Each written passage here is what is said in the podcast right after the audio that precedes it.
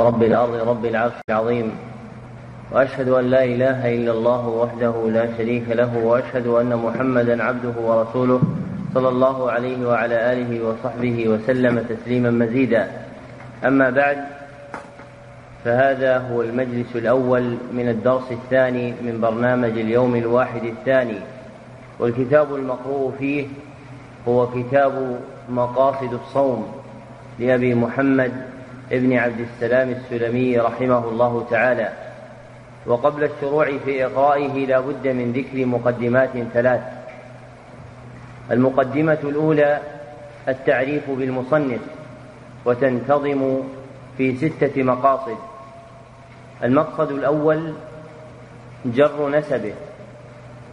هو الشيخ العلامة عبد العزيز ابن عبد السلام ابن أبي القاسم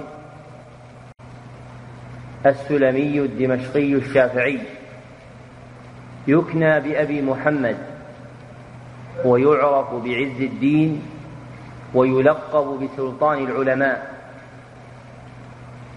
المقصد الثاني تاريخ مولده ولد سنة ثمان وسبعين بعد الخمسمائة وقيل في السنة التي قبلها والأول هو الثابت عنه. المقصد الثالث جمهرة شيوخه تلقى رحمه الله علومه عن جماعة من أكابر العلماء منهم عبد اللطيف ابن إسماعيل البغدادي وبركات بن إبراهيم الخشوعي وحنبل بن عبد الله وعبد الرحمن بن محمد المعروف بابن عساكر.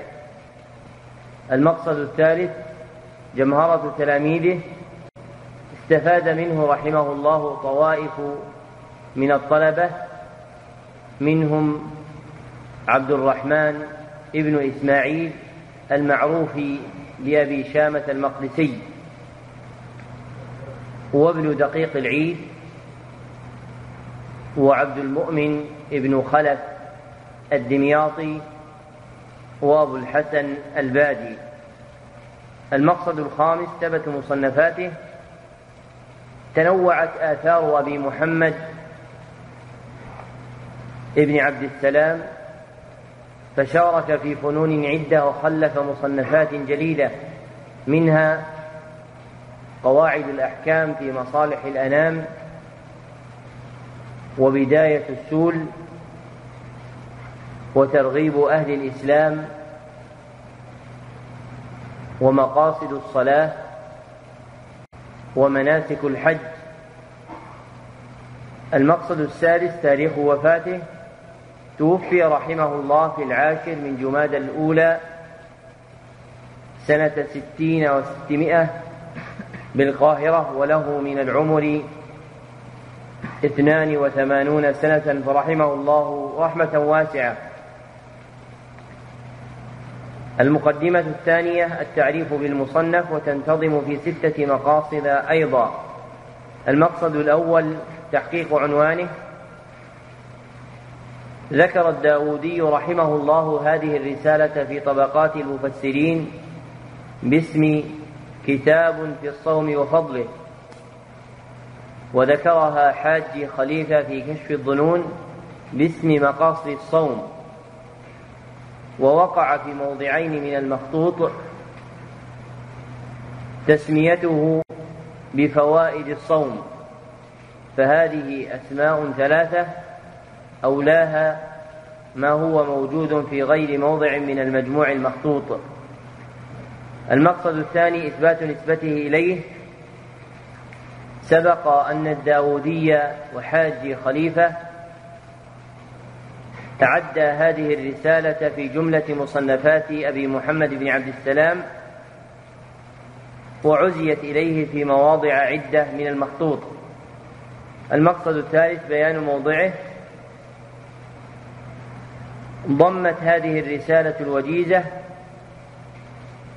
عشرة فصول شريفة جمعت مهمات أحكام الصوم بدءا بوجوبه وفضائله وآدابه وما يجتنب فيه ومرورا بالتماس ليلة القدر والاعتكاف وإتباع رمضان بست من شوال وانتهاء بأحكام الصوم المطلق وصوم التطوع والأيام المنهي عن صيامها. المقصد الرابع ذكر رتبته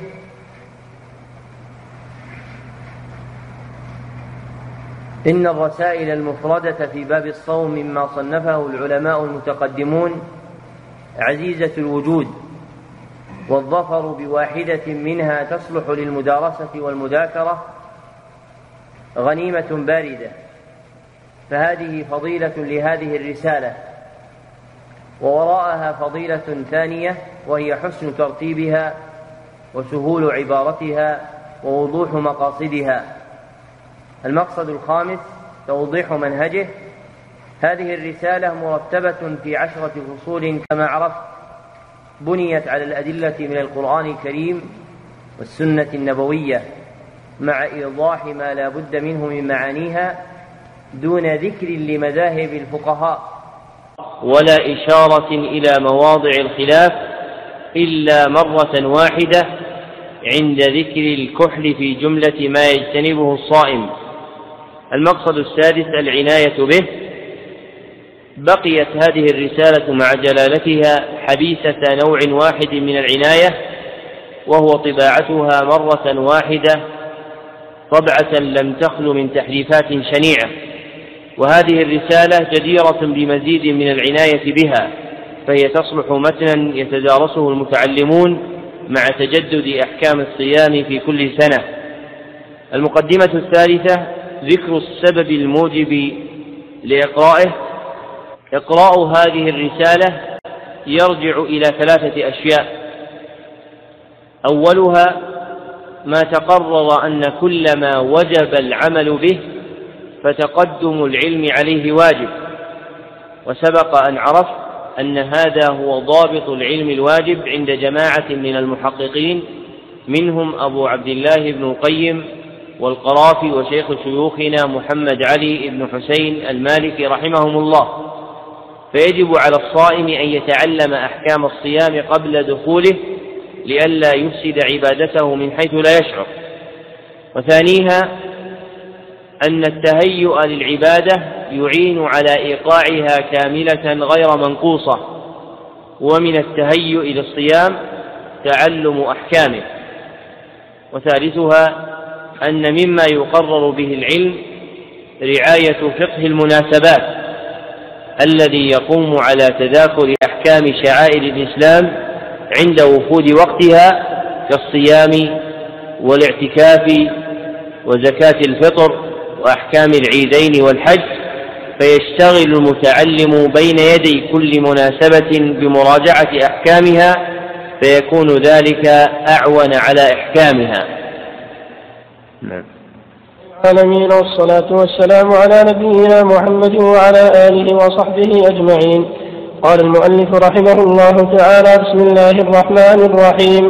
كتاب الصوم وفيه عشرة فصول الفصل الأول في وجوبه. قال الله تعالى وعز وجل يا أيها الذين آمنوا كتب عليكم الصيام كما كتب على الذين من قبلكم لعلكم تتقون. معناه لعلكم تتقون النار بصومه فإن صومه سببا لغفران الذنوب الموجبة للنار. وفي الصحيحين عن النبي صلى الله عليه وسلم أنه قال بني الإسلام على خمس على أن تعبد الله وتكفر بما دونه وإقام الصلاة وإيتاء الزكاة وحج البيت وصوم رمضان.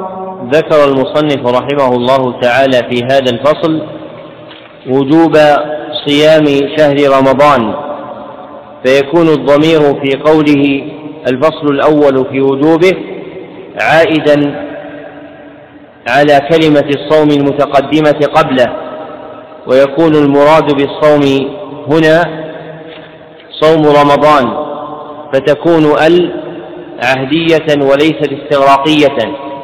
وقد ذكر المصنف رحمه الله تعالى في هذه الجملة دليلين اثنين على وجوب صيام رمضان. أولهما آية قرآنية وثانيهما سنة نبوية.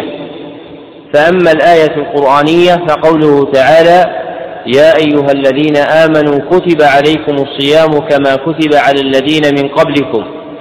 ووجه الدلالة منها على وجوب صيام رمضان هو أن هذا البناء كتب وما تفرع منه موضوع في لسان الشرع للدلالة على الأمور الواجبة المتحتم فعلها. فكيفما رأيت في آية قرآنية أو حديث نبوي كتب وما تفرع منها كالمفضل مثلا كتاب فاعلم أن ذلك دال على أن ما ورد فيها مأمور به. وهذه الصيغة هي أحد صيغ الأمر غير الصريحة. فإن صيغ الأمر تنقسم إلى قسمين اثنين. أولهما صيغ الأمر الصريحة وهي أربع. جمعها قول شيخ شيوخنا حافظ الحكمي رحمه الله تعالى في وسيلة الحصول إلى مهمات الأصول. أربع ألفاظ بها الأمر دري افعل لتفعل اسم فعل مصدري. فجمع هذا البيت صيغ الأمر الصريحة الأربع. وثانيهما صيغ الأمر غير الصريحة ولابن القيم رحمه الله تعالى في بدائع الفوائد فصل ماتع ذكر فيه ألفاظا كثيرة من صيغ الأمر غير الصريحة التي جاءت في القرآن والسنة وقد تبعه أيضا الأمير محمد بن إسماعيل الصنعاني في شرح منظومته في الأصول فذكر طرفا مما ذكره أبو عبد الله بن القيم رحمه الله تعالى في بدائع الفوائد ومن أفراد صيغ الأمر غير الصريحة كما تقدم هو هذا البناء كتب وما تفرع منه فإذا وجدت هذا اللفظ في آية أو حديث فاعلم أنه دال على الأمر. فدلت هذه الآية السابقة على أن صيام رمضان واجب لقول الله عز وجل يا أيها الذين آمنوا كتب عليكم الصيام كما كتب على الذين من قبلكم. وهذه الآية جاء الأمر فيها بالصيام مجملا ثم بين في الآيات التي تعقبها بقوله تعالى شهر رمضان الذي أنزل فيه القرآن ثم قوله سبحانه وتعالى في أثنائها فمن شهد منكم الشهر فليصمه فدلت هذه الآية على تفسير المجمل في الآية السابقة وهي قوله تعالى يا أيها الذين آمنوا كتب عليكم الصيام كما كتب على الذين من قبلكم فإن هذه الآية لا تدل إلا على أن الصيام واجب. أما تعيين الصيام الواجب فقد جاء في الآية التي تردفها في سورة البقرة كما عرفت سابقا. وهذه الآية فيها بيان أعظم العلل الشرعية والحكم المرعية في شرعية الصيام وهي قول الرب سبحانه وتعالى لعلكم تتقون. وقد ذكر المصنف رحمه الله تعالى أن معناها لعلكم تتقون النار بصومه فإن صومه سبب لغفران الذنوب الموجبة للنار.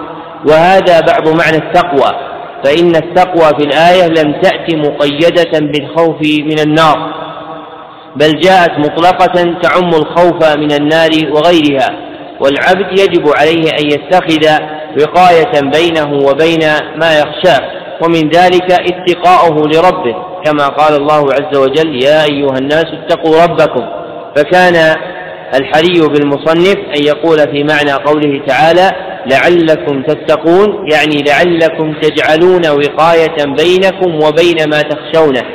وتكون هذه الوقاية كما تقدم بامتثال خطاب الشرع. فإن العبد إذا امتثل خطاب خطاب الشرع حصل له اتقاء ما يخشاه. أما الدليل الثاني فهو سنة نبوية وهو ما ورد في الصحيحين من حديث ابن عمر رضي الله عنهما أن النبي صلى الله عليه وسلم قال بني الإسلام على خمس فعدها وذكر فيها صوم رمضان وقد اختلفت الروايات في الصحيحين وغيرهما في تقديم الحج على الصوم أو عكس ذلك أو تقديم الصوم على الزكاة والمحفوظ تقديم صوم رمضان على الحج في عد هذه الخصال كما صرح بذلك ابن عمر رضي الله عنهما في صحيح مسلم ويكون غيره من الرواية بالمعنى. فالمحفوظ في لفظ النبي صلى الله عليه وسلم في هذا الحديث ذكر صيام رمضان قبل الحج وما عدا ذلك فإنه رواية بالمعنى. وفي هذا الحديث عد صيام رمضان من جملة أركان الإسلام. وهذا دال على وجوبه لأن أركان الإسلام بالإجماع واجبة على المسلمين جميعا ومن أفرادها صوم رمضان كما ترى في هذا الحديث. واللفظ الذي ساقه المصنف رحمه الله تعالى هو لمسلم دون البخاري والذي في النسخة التي بأيدينا منه أن النبي صلى الله عليه وسلم قال بني الإسلام على خمس على أن يعبد الله ويكفر بما دونه. وهذه الآية والحديث الدالان على وجوب صيام رمضان قد انضم إليهما الإجماع فقد نقل جماعة من أهل العلم إجماع المسلمين على وجوب صيام شهر رمضان كما صرح بذلك جماعة منهم أبو عمر بن عبد البر وأبو العباس بن تيمية الحفيظ رحمهم الله. فعلم بهذا أن فريضة صيام رمضان واجبة على المسلمين بنفس القرآن والسنة والإجماع الصحيح الذي نقله جماعة من أهل العلم رحمهم الله. الفصل الثاني الفصل الثاني في فضائله. للصوم فوائد رفع الدرجات وتكثير الخطيئات وكسر الشهوات وتكثير الصدقات وتوفير الطاعات وشكر عالم الخفيات والانزجار عن خواطر المعاصي والمخالفات. بعد أن بين المصنف رحمه الله تعالى وجوب صيام شهر رمضان أردفه بذكر فصل في بيان فضائله لأن النفوس تتشوف إلى معرفة ما أعده الله عز وجل للصائمين من الأجر العظيم والفضل العميم.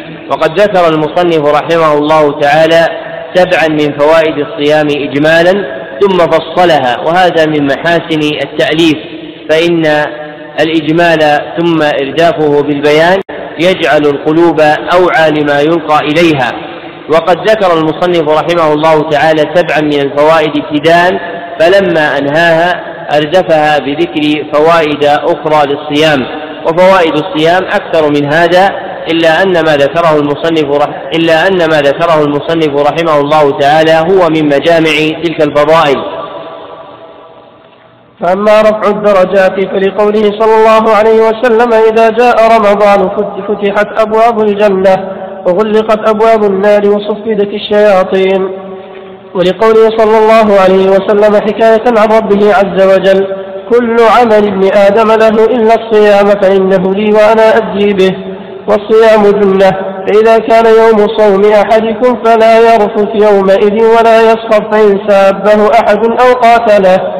فليقل إني امرؤ صائم إني صائم. والذي نفس محمد بيده لخلف فم الصائم أطيب عند الله يوم القيامة من ريح المسك. وللصائم فرحتان يفرحهما. إذا أفطر فرح بفطره وإذا لقي ربه فرح بصومه. وعنه صلى الله عليه وسلم أنه قال كل عمل ابن آدم يضاعف الحسنة عشر أمثالها إلى سبعمائة ضعف. قال الله عز وجل إلا الصوم فإنه لي وأنا أجزي به. يدع شهوته وطعامه من أجلي. فقال صلى الله عليه وسلم إن في الجنة بابا يقال له الريان. يدخل منه الصائمون يوم القيامة لا يدخل معهم أحد غيرهم. يقال أين الصائمون؟ فيدخلون منه فإذا دخل آخرهم أغلق فلم يدخل منه أحد. وفي رواية إن في الجنة بابا يدعى الريان يدعى به الصائمون من من كان صائما كان من الصائمين دخله ومن دخله لم يظمأ أبدا وقال عليه السلام إن الصائم إن إن الصائم تصلي عليه الملائكة إذا أكل عنده حتى يفرغوا. ذكر المصنف رحمه الله تعالى في هذه الجملة الفائدة الأولى من فوائد الصيام وهي رفع الدرجات والمتبادر إلى الذهن عند إطلاق هذا اللفظ أن المراد برفع الدرجات رفع الدرجات في الجنة وليس في شيء من الأحاديث التي أوردها المصنف رحمه الله تعالى أن الصيام يرفع صاحبه درجات في الجنة وليس هذا مرادا للمصنف وإنما مراد المصنف والله أعلم هو أن الصيام يرفع درجات العبودية للعبد. فإن العبد إذا صام للرب سبحانه وتعالى حصلت له هذه الأجور العظيمة التي ذكرت في هذه الأحاديث الشريفة وسيذكر المصنف رحمه الله تعالى فيما يستقبل تفسير جملها. فعلم بهذا أن المراد برفع الدرجات هو ترقية العبد في مقامات العبودية. فإن العبد إذا حصلت له هذه الخيرات كان ذلك أكمل لعبوديته وأرقى فيها. وكلما ازداد المرء تكميلا لنفسه بالعبودية كلما, كلما كان ذلك أرفع لمنزلته عند ربه سبحانه وتعالى. وهذه الأحاديث التي ذكرها المصنف رحمه الله تعالى عامتها أحاديث صحاح مخرجة في الصحيحين إلا الحديث الأخير الذي ذكره من صلاة الملائكة على الصائم إذا أكل عنده فإن هذا الحديث مخرج عند بعض أصحاب السنن. كالترمذي والنسائي وإسناده لا بأس به. وقد اقتصر المصنف رحمه الله تعالى عند ذكر الأحاديث الأخير بالسلام على النبي صلى الله عليه وسلم. ومذهب جماعة من أهل العلم كراهة الاقتصار على السلام دون الصلاة. وتقدم غير مرة أن الصلاة والسلام على النبي صلى الله عليه وسلم تأتي على ثلاثة أحوال. أولها الجمع بينهما بأن يجمع العبد بين الصلاة والسلام على النبي صلى الله عليه وسلم فيقول صلى الله عليه وسلم ونحو ذلك من الألفاظ. وهذه هي أكمل الرتب وأعلاها وهي التي جاءت في القرآن الكريم. كما قال تعالى يا أيها الذين آمنوا صلوا عليه وسلموا تسليما. وثانيها الاقتصار على الصلاة على النبي صلى الله عليه وسلم. وفيها الأجر المرتب المروي في الصحيح أن النبي صلى الله عليه وسلم قال من صلى علي صلاة واحدة صلى الله عليه بها عشرا والثالثة الاقتصار على السلام على النبي صلى الله عليه وسلم وهو دون المرتبتين السالفتين وفي القول بكراهته نظر لكن الأكمل هو أن يجمع العبد بين الصلاة والسلام على النبي صلى الله عليه وسلم أما تفتيح أبواب الجنة فعبارة عن تكثير الطاعات الموجبة لفتح أبواب الجنان وتغليق أبواب النار عبارة عن قلة المعاصي الموجبة لإغلاق أبواب النيران وتصفيد الشياطين عبارة عن انقطاع وسوستهم عن الصائمين لأنهم لا لا يطمعون في إجابتهم إلى المعاصي. شرع المصنف رحمه الله تعالى يبين معاني الأحاديث المندرجة تحت فضيلة رفع الدرجات فذكر أن تفتيح أبواب الجنة عبارة عن تكثير الطاعات وأن تغليق أبواب النار عبارة عن قلة المعاصي الموجبة لإغلاق أبواب النار وأن تصفيد الشياطين عبارة عن انقطاع وسوستهم عن الصائمين. وقد ذكر نحو هذا المعنى احتمالا القاضي عياض اليحصبي رحمه الله تعالى في شرح مسلم ومال إليه. والاحتمال الثاني أن تكون هذه الأحاديث على حقيقتها. فيقع في رمضان تفتيح أبواب الجنة وتغليق أبواب النار وتصفيد الشياطين. وقد رجح هذا الزين ابن المنير من المالكية رحمه الله تعالى في حاشيته على صحيح البخاري. وهذا هو القول الذي تحتمله هذه الأحاديث وتعرفه العرب من لسانها. فإن الأحاديث مصرحة بأن أبواب الجنة تفتح وأن أبواب النيران تغلق وأن الشياطين تصفد. فلا مناص على من عرف لغة العرب أن يقول بحقائق هذه الأحاديث فتأويلها متكلف وكثير من الشراح يفزعون إلى مثل هذه الحال. في الألفاظ التي يتوهمون منها معاني لم تعرفها العرب في ألسنتها ولا تعرف عن السلف رحمهم الله تعالى.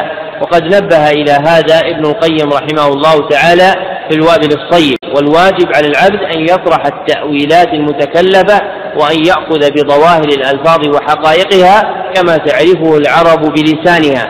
فقول من قال بأن تفتيح أبواب الجنة إنما هو عبارة عن تكثير الطاعات وتغليق أبواب النار إنما هو عبارة عن قلة المعاصي وأن تصفيد الشياطين إنما هو عبارة عن انقطاع وسوستها عن الصائمين هذا قول ضعيف لأنه احتمال متكلف لا تدل عليه اللغة ولا يعرف عن السلف رحمهم الله تعالى. وهذه المسائل الثلاث بينة ظاهرة فإن معنى قول النبي صلى الله عليه وسلم فتحت أبواب الجنة يعني زينت الجنة بتفتيح أبوابها على الحقيقة ومثل ذلك قل في تغليق أبواب النيران فإن أبواب النار تغلق إذا دخل رمضان. أما تصفيد الشياطين فهو جعلها في الأغلال وسلسلتها كما جاء ذلك في رواية في الصحيح أن النبي صلى الله عليه وسلم قال وسلسلة الشياطين وهل التصفيد يعم الشياطين جميعا أم يخص بعضها دون بعض؟ قولان لأهل العلم رحمهم الله تعالى. أولهما أن التصفيد يعم جميع الشياطين وهذا هو المتبادر من ألفاظ الحديث المروية عن النبي صلى الله عليه وسلم. وثانيهما أن التصفيد يختص ببعض الشياطين دون بعض. وقد اختلف القائلون في هذا القول على قولين اثنين أحدهما أن الشياطين التي تصفد هي مسترقة السمع.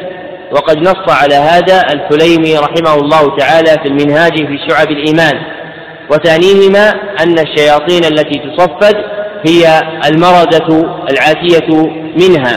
وقد مال إلى هذا أبو بكر ابن خزيمة رحمه الله تعالى في صحيحه. والصحيح هو القول الأول أن الشياطين جميعا تصفد لا تفريق بين ما يسترق السمع منها ولا دون ولا بين مردتها وغيرها.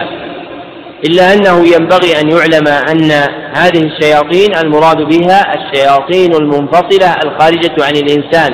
أما القرين الملازم للإنسان فإنه لا يصفد بحال. وكل الأحاديث الواردة فيما يتعلق بالشيطان المراد بها الشيطان الخارج عن الإنسان. أما الشيطان المقارب للإنسان وهو القرين فإنه لا ينفك عن الإنسان بحال من الأحوال. كالحديث الوارد مثلا فصل ما بين بني آدم وأعين الجن أن يقولوا بسم الله. هذا الحديث مع ضعفه المراد به الجن والشياطين الخارجة عن الإنسان. أما القرين فإنه لا ينفك عن الإنسان البتة. وقوله عز وجل كل عمل ابن آدم له إلا الصيام فإنه لي وأنا أجزي به. أضافه إليه إضافة تشريف لأنه لا يدخله رياء, رياء لأنه لا يدخله رياء لخفائه. ولأن الجوع والعطش لا يتقرب بهما إلى أحد من ملوك الأرض ولا التقرب إلى الأصنام. ذكر المصنف رحمه الله تعالى في هذه الجملة أن الإضافة في قول الله عز وجل في الحديث المتقدم إلا الصيام فإنه لي أنها إضافة تشريف. واختلف أهل العلم رحمهم الله تعالى في السر في هذه الإضافة على أقوال كثيرة. بلغها أبو الخير الطالقاني في حضائر القدس أكثر من خمسين قولا. وقد ذكر هذه الأقوال من كتابه ابن حجر رحمه الله تعالى في كتاب اللباس من فتح الباري وكان رحمه الله تعالى في أثناء شرح الحديث في كتاب الصيام يذكر أنه لم يقف على كتاب أبي الخير الطالقاني فلما بلغ كتاب اللباس من فتح الباري وقف على ذلك الكتاب فنقل ما فيه. وقد ذكر ابن حجر رحمه الله تعالى أقوى هذه الأقوال وهي عشرة أقوال في كتاب الصيام. إلا أن هذه الأقوال العشرة يمكن ردها إلى أمرين اثنين كما اختار ذلك جماعة من الحجاق منهم القرطبي في تفسيره وأبو الفرج ابن رجب في لطائف المعارف. أولهما أن الصيام عمل خفي لا يدخله التسميع ولا الرياء فهو سر بين العبد وبين ربه بخلاف بقية الأعمال فإن شعائر الإسلام الظاهرة كالصلاة والزكاة والحج ليست سرا خفيا بين العبد وربه. بخلاف الصوم فإنه سر خفي بين العبد وربه لا يطلع عليه أحد إلا الله. وثانيهما لما في الصيام من ترك حظوظ النفس وشهواتها وما تميل إليه من الأكل والشرب والجماع والتقرب إلى الله سبحانه وتعالى. ففي الصيام إطام للنفس عن مألوفاتها فلأجل هذين المعنيين الشريفين أضيف الصيام إلى الرب سبحانه وتعالى إضافة تشريف. وقد سبق أن عرف أن هذا المعنى هو الذي اختاره جماعة من المحققين منهم القرطبي في تفسيره وأبو الفرج ابن رجب في لطائف المعارف إلا أنه ينبغي أن تعلم أن هذا الصيام الذي شرفه الله سبحانه وتعالى فأضافه إلى نفسه المراد به صيام من سلم صيامه من المعاصي قولا وفعلا كما نقل ابن حجر العسقلاني رحمه الله تعالى الاتفاق على ذلك في فتح الباري. فالصيام الممدوح المضاف إلى الرب سبحانه وتعالى هو الصيام السالم من كل معصية من قول أو فعل. أما الصيام المتلطف بالمعاصي والآثام فإنه لا يضاف إلى الرب سبحانه وتعالى لنقصه عن الكمال وإنما يضاف إلى الرب سبحانه وتعالى الكامل من الأعمال. وقوله على أدري به إن وإن كان هو الجاري على جميع الطاعات معناه تعظيم. الجازي. وإن كان هو الجازي وإن كان هو الجازي على جميع الطاعات معناه تعظيم جزائه بأنه هو المتولي لإجزائه. هذه الجملة وفيها قول الرب سبحانه وتعالى أنا أجزي به إنما أريد بها تعظيم أجر الصوم لأن الرب سبحانه وتعالى هو الذي يجزي العبد على جميع طاعاته وإنما أريد بها في هذا المحل تعظيم أجر الصيام بأنه لا ينتهي إلى قدر. لأن الصوم من الصبر كما قال الله عز وجل إنما يوفى الصابرون أجرهم بغير حساب. والمراد بالصابرين في هذه الآية هم الصوام في أكثر الأقوال عند أهل العلم. وقد استدل بهذه الآية على هذا المعنى الذي ذكرناه جماعة من السلف رحمهم الله تعالى فمن بعدهم منهم سفيان بن عيينة وأبو عبيد القاسم ابن سلام ومال إليه ابن حجر العسقلاني في فتح الباري فلأجل أن الصيام من جملة الصبر والرب سبحانه وتعالى يجزي الصابرين بغير حساب جاء قول الله عز وجل في هذا الحديث الإلهي وأنا أجزي به إشارة إلى أن أجره لا ينتهي إلى حد. وقوله الصيام جنة معناه الصوم وقاية من عذاب الله. هذا هو قول أكثر أهل العلم في تفسير هذه الجملة. يريدون أن الصيام جنة لصاحبه من عذاب الله في نار جهنم من عذاب الله في نار جهنم. وقد جزم بهذا أبو عمر بن عبد البر رحمه الله تعالى. وقيل بل الصيام جنة لصاحبه من الشهوات وقيل من الآثام وقيل من جميع ذلك وبهذا جزم النووي رحمه الله تعالى في شرح صحيح مسلم.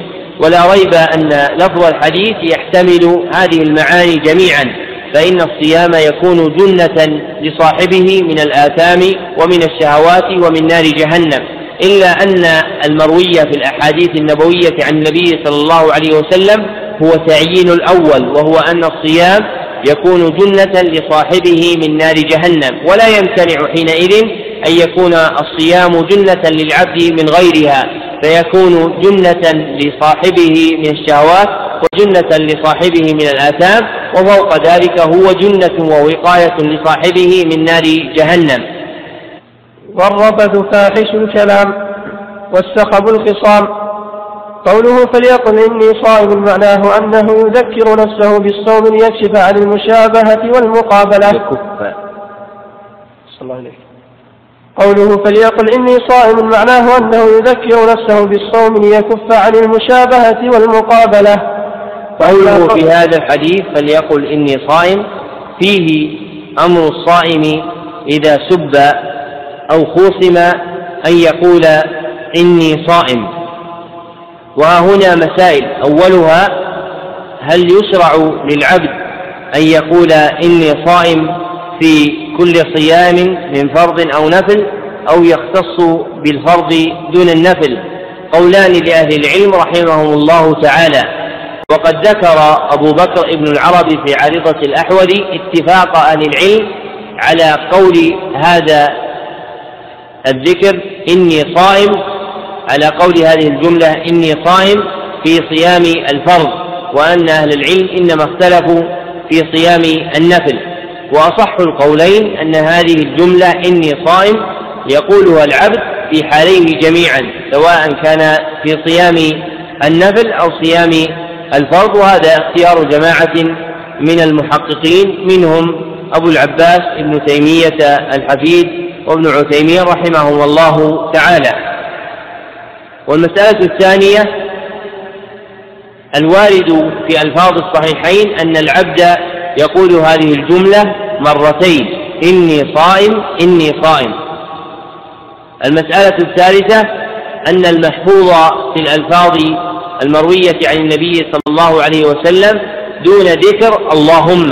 فلا يشرع للعبد أن يقول اللهم إني صائم كما يفعله بعض الناس وإنما يقول إني صائم إني صائم بدون زيادة اللهم في أول كلامه لعدم ورودها. المسألة الرابعة لا يشرع للعبد غير هذا القول إذا سب أو قوصم حال صيامه. وأما ما جاء في بعض ألفاظ الأحاديث عند ابن خزيمة وغيره أن النبي صلى الله عليه وسلم قال وإن كنت قائما فاجلس. فهذه اللفظة لا تثبت عن النبي صلى الله عليه وسلم. وإنما يثبت أمر الصائم إذا سب أو خوصم أن يقول إني صائم إني صائم دون غيرها. وأما قوله لخلوف فم الصائم أطيب عند الله يوم القيامة من ريح المسك ففي الكلام حذف تقديره ولا ثواب خلوف فم الصائم أطيب عند الله من ريح المسك. قوله في هذا الحديث لخلوف فيه ضبطان اثنان. أحدهما الضم وهذا ضبط صحيح لا اختلاف بين أهل العلم في ذلك.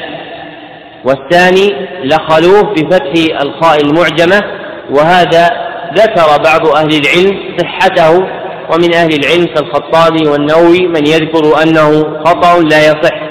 فالمتفق عليه عند أهل العلم هو الضبط الأول الفصيح الصحيح لخلوف فم الصائم. والمراد بخلوف فم الصائم هي الرائحة التي تنبعث من الأبخرة التي تكون في معدة الصائم إذا خلت. فإن معدة الصائم إذا خلت نشأت من ذلك أبخرة ظهرت رائحتها من الفم. فهذا هو المراد بالخلوف وقد ذهب أبو محمد بن عبد السلام إلى أن المراد بهذا الحديث أن ثواب خلوف فم الصائم أطيب عند الله من ريح المسك. والقول في هذا التأويل كالقول في نظيره المتقدم فإنه تأويل متكلف لا دليل عليه بل الحديث على حقيقته كما تعرفه العرب من لسانها بأن رائحة فم الصائم المتغيرة المسماة بالخلوف هي أطيب عند الله من ريح المسك. وهل هذا الطيب كائن في الدنيا فقط أم كائن كائن في الآخرة فقط أم كائن في الدنيا والآخرة والآخرة جميعا؟ قولان لأهل العلم رحمهم الله تعالى. وهذه المسألة إحدى المسائل الكبار التي تنازع فيها القرينان الشهيران أبي محمد بن عبد السلام وأبي عمرو بن الصلاح رحمهم الله كما نص على خلافهما فيها أبو عبد الله بن القيم في الوابل الصيب وابن حجر في فتح الباري والزبيدي في إتحاف السادس المتقين فذهب أبو محمد بن عبد السلام إلى أن هذا الطيب إنما يكون في الآخرة فيكون خلوف فم الصائم أطيب عند الله يوم القيامة من ريح المسك. وذهب أبو عمرو بن الصلاح إلى أن هذا الطيب كائن في الدنيا والآخرة. ومال إلى هذا ابن القيم رحمه الله تعالى في الوابل الصيب وأبو الفرج بن رجب في لطائف المعارف وهو الظاهر فإن طيب خلوف فم الصائم كائن عند الله سبحانه وتعالى أطيب من المسك في الدنيا وكذلك كائن عنده كذلك في الآخرة. وفرق النزاع في المسألة كما ذكر ابن القيم أن الذي يوجد في الدنيا هو أثر العبادة والذي يكون في الآخرة هو ثوابها وكلاهما عند الله سبحانه وتعالى أطيب من ريح المسك. وأما الفرحتان فأحدهما لتوفيقه لإكمال العبادة والأخرى فلجزاء الله إذا أجزاه. بين المصنف رحمه الله تعالى في هذه الجملة معنى الفرحتين اللتان اللتين يفرحهما الصائم. فذكر أن الفرحة الأولى التي تكون عند فطره هي لتوفيقه لإكمال العبادة. وذهب بعض أهل العلم إلى أن الفرحة التي تكون للصائم عند فطره هي بسبب رجوع النفس إلى مألوفاتها من الأكل والشرب والجماع. والتحقيق أن الفرحة كائنة بالأمرين جميعا كما ذهب إلى ذلك ابن حجر العسقلاني في فتح الباري. فيكون فرح الصائم عند فطره جامع لأمرين اثنين. أحدهما فرح بأمر حسي وهو رجوعه إلى مألوفه من الطعام والشراب والجماع. والآخر أمر معنوي وهو توفيقه إلى إكمال هذه العبادة على الوجه الذي يرضاه الله سبحانه وتعالى. فحينئذ يحدث للصائم فرح بسبب وجود هذين الأمرين جميعا حسا ومعنى وكونهما من فضل الله سبحانه وتعالى عليه ورحمته. وقد قال الله عز وجل قل بفضل الله وبرحمته فبذلك فليفرحوا هو خير مما يجمعون. وقد ذكر أبو الفرج ابن رجب رحمه الله تعالى في لطائف المعارف أن شرط وقوع هذه الفرحة بأن يفطر الصائم على حلال. فإذا أفطر الصائم على حلال وجبت له حينئذ هذه الفرحة حسا ومعنى. أما إذا أفطر على حرام فإنها لا تحدث له. أما الفرحة الأخرى وهي التي تكون للقائه لربه فذهب بعض أهل العلم إلى أن الفرحة تكون بسبب إثابته على صيامه وقيل لسروره بربه سبحانه وتعالى والأول أصح وقد رجحه أبو الفضل ابن حجر في فتح الباري فإن العبد إذا رجع إلى ربه سبحانه وتعالى فأثابه على صيامه وأظهر له أجر صيامه كان ذلك موجبا لفرحته بلقاء ربه سبحانه وتعالى. والسرور بالرب عز وجل يحدث بغير هذا المعنى. فلا معنى لاختصاص ذكر الفرح للصائم في هذا الحديث إلا بأن يكون على معنى أنه يفرح بثواب الصيام إذا لقي الله عز وجل. وقوله يدع شهوته وطعامه من أجل معناه أنه لما آثر طاعة ربه على طاعة نفسه مع قوة الشهوة وغلبة الهوى أثابه الله بأن تولى جزاءه بنفسه. ومن آثر الله آثره الله فإنه ينزل العبد من نفسه حيث أنزل من نفسه. ولهذا من هم بمعصية ثم تركها خوفا من الله فإن الله يقول للحافظة اكتبوها له حسنة. فإنما فإنه إنما ترك شهوته من جراء أي من أجل ذكر المصنف رحمه الله تعالى في هذه الجملة معنى قول الرب سبحانه وتعالى في الحديث القدسي المتقدم يدع شهوته وطعامه من أجل يعني أن العبد يؤثر طاعة الرب سبحانه وتعالى على طاعة نفسه وهواه مع قوة الشهوة وغلبة الهوى وإلف الطبع. فإن العبد ملازم لهذه المألوفات مواقع لها فهو يأتي شهوته وطعامه وشرابه في آناء الليل وأطراف النهار ثم إذا فطم نفسه عن هذه المألوفات تقربا لله عز وجل كان ذلك من أعظم الدليل على إخلاصه وتقربه للرب عز وجل وإرادته وجهه سبحانه وتعالى. فلكونه ترك هذه المألوفات لأجل الرب عز وجل كان الجزاء عظيما. ومن آثر الله على نفسه آثره الله سبحانه وتعالى. ومن أراد أن يعلم منزلته عند ربه فلينظر إلى منزلة الرب سبحانه وتعالى من نفسه. فإذا عظم الصائم ربه عز وجل بقطع نفسه عن مألوفاتها كان ذلك من أوفر ما يجمع له الثواب والأجر في الدنيا والآخرة. وقوله سبحانه وتعالى في هذا الحديث يدع شهوته المختار أن الشهوة هي الجماع كما جاء في الصحيحين قول الصحابة رضوان الله عليهم أيأتي أحدنا شهوته؟ يعني الجماع. ويستفاد من هذا أن ما سوى الجماع لا يكون شهوة. فلو أمزى العبد فإنه لا يفطر بذلك لأن هذا ليس من الشهوة خلافا لمذهب الجمهور. فإن جمهور أهل العلم يذهبون إلى أن المذي مفطر والصحيح أن المذي ليس بمفطر لأنه ليس من جملة الشهوة. وإنما تكون الشهوة بالجماع بإنزال المني أو ما في معنى الجماع كالاستمناء في مذهب جمهور أهل العلم. وقد نقل الإجماع على ذلك وذكر شذوذ لبعض أهل العلم رحمهم الله تعالى في أن الاستمناء لا يفطر الصائم والمختار أنه ملحق بالجماع بجامع الشهوة في كل وأما تخصيص دخولهم الجنة ببعض الريان فإنهم ميزوا بذلك الباب لتمييز عبادتهم وشرفها. وذكر المصنف رحمه الله تعالى هنا معنى الحديث المتقدم في أن لأهل الجنة بابا يقال في أن لأهل الصيام بابا في الجنة يقال له باب الريان وإنما ميزوا بهذا الباب لتميز عبادتهم. وقد ذكر النووي رحمه الله تعالى في شرح مسلم عن العلماء أن تخصيص هذا الباب بهذا الاسم فيه تنبيه للصائم للأجر الذي يكون له على قيام الهواجر فإنه إذا ظمئ بقطع نفسه عن الماء والطعام كان من جزائه أن يرويه الله عز وجل في الجنة وكان المرشد إلى إروائه في الجنة تسمية هذا الباب بباب الريان المشتق من الري الذي هو بلوغ العبد حاجته من الشراب. وقد جاء في هذا الحديث نكتة لطيفة أشار إليها ابن المنير رحمه الله تعالى وهي أن النبي صلى الله عليه وسلم قال إن للجنة إن في الجنة بابا.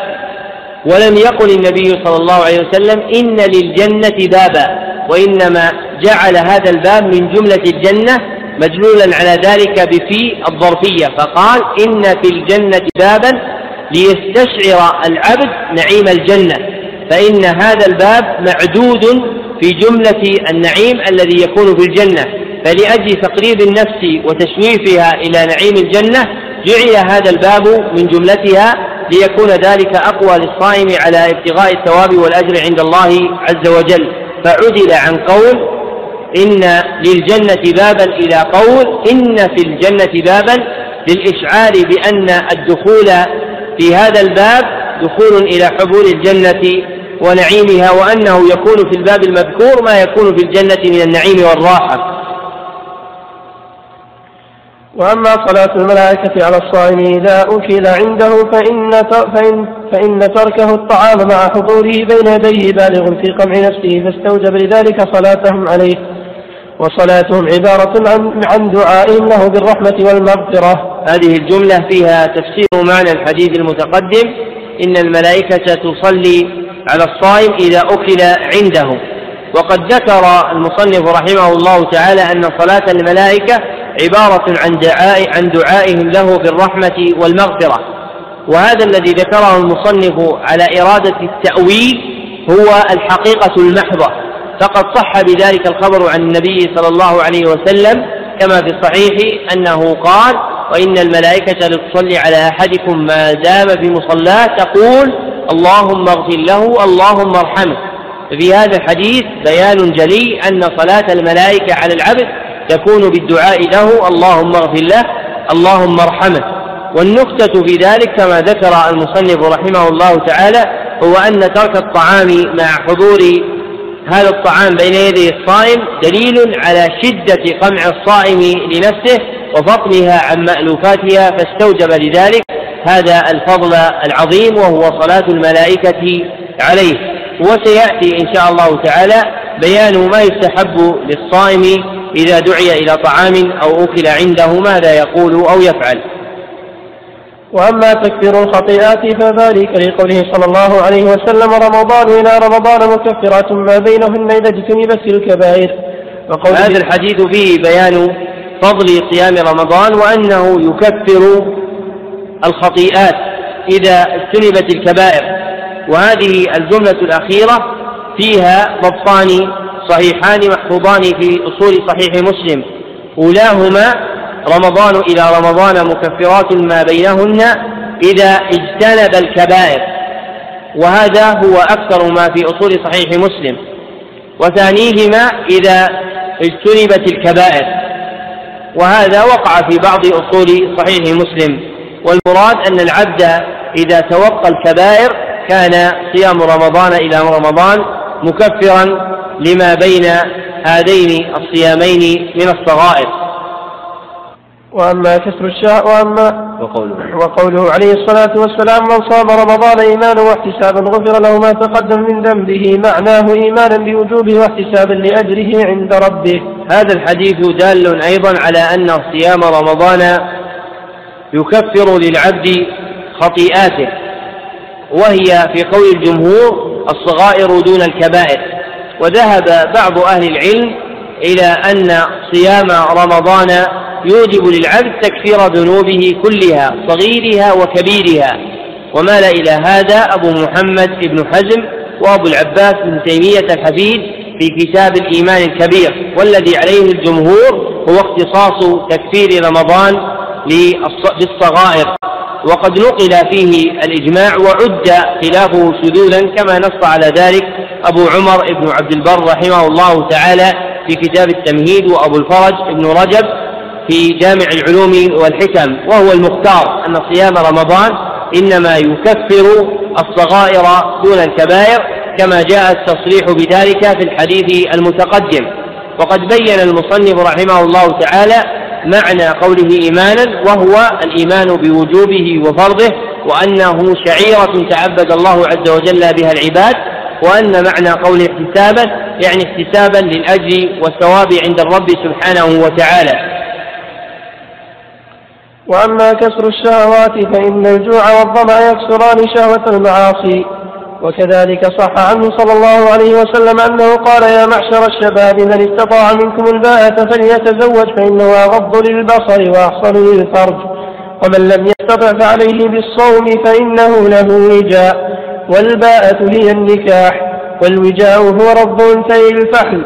نزل صلى الله عليه وسلم كسر الصوم للشهوة منزلة رب الأنثيين في حسم الشهوة. وقد جاء في حديث أن الشيطان يجري من ابن آدم مجرى الدم فضيقوا مسالكه بالجوع. هذه هي الفائدة الثالثة من فوائد الصيام وهو أنه يكسر شهوة العبد. وذلك أن الجوع والظمأ يكسران شهوة المعاصي. فإن العبد إذا جاع وظمئ لم ترتفع نفسه إلى طلب المحرمات وكانت أقرب إلى الله سبحانه وتعالى. ومن هنا مدح الفقر لأنه يجنب صاحبه الشهوة التي تعترمه فتبعده عن ربه سبحانه وتعالى. وهذا معنى قول ابن القيم رحمه الله تعالى فيما نقله ابن حجر في الدرر الكامنة أنه كان يقول بالفقر واليقين تنال الإمامة في الدين. فإن مراده رحمه الله تعالى بالفقر ما يحمل العبد على الصبر فيكسر به شهوات المعاصي. وهذا معنى قول شيخه شيخ الإسلام ابن تيمية بالصبر واليقين تنال الإمامة في الدين. ونقل عن جماعة من السلف رحمهم الله تعالى كأبي محمد سفيان بن عيينة وقد أرشد النبي صلى الله عليه وسلم إلى الصيام لأجل تحصيل هذه الفائدة. فإنه أمر الشباب بالزواج في قوله يا معشر الشباب من استطاع منكم الباءة فليتزوج فإنه أغض للبصر وأحصن للفرج. ثم أرشد صلى الله عليه وسلم من لم يستطع إلى الصيام فقال ومن لم يستطع فعليه بالصوم فإنه له وجاء والوجاء هو رد أنثيي الفعل فكأن العبد إذا صام منع الشهوة عن نفسه وقطعها فكان بمثابة الفعل الذي رضت أنثييه فلم يعد له شهوة بل حسمت شهوته برد أنثييه. والحديث الذي ذكره المصنف رحمه الله تعالى للتدليل على هذا المعنى وهو قول النبي صلى الله عليه وسلم إن الشيطان يجري من ابن آدم مجرى الدم فضيقوا مسالكه بالجوع لا يثبت بهذا التمام فإن هذه الزيادة فضيقوا مسالكه بالجوع لا تثبت في شيء من طرق الحديث بل لا أصل لها كما نبه على ذلك الزين العراقي رحمه الله تعالى في تخريج الإحياء الصغير. وإنما المعروف في الحديث ما جاء في الصحيحين أن النبي صلى الله عليه وسلم قال إن الشيطان يجري من ابن آدم مجرى الدم. وفي لفظ إن الشيطان يجري من ابن آدم مبلغ الدم. يعني حيثما يبلغ دمه فإن الشيطان يجري معه. وهذا الحديث هو على حقيقته في أصح قولي أهل العلم. فإن الله عز وجل أقدر الشيطان على ذلك فهو من ابن آدم بمثابة هذه المنزلة من جريان الدم فيه. وما عدا ذلك من التأويلات فهي متكلفة لا دليل عليها.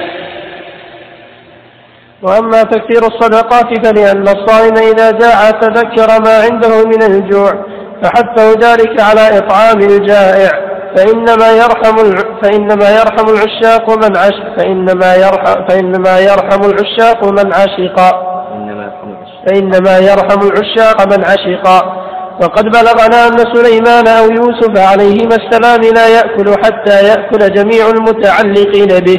فسئل عن ذلك فقال أخاف أن أشبع فأنسى الجائع.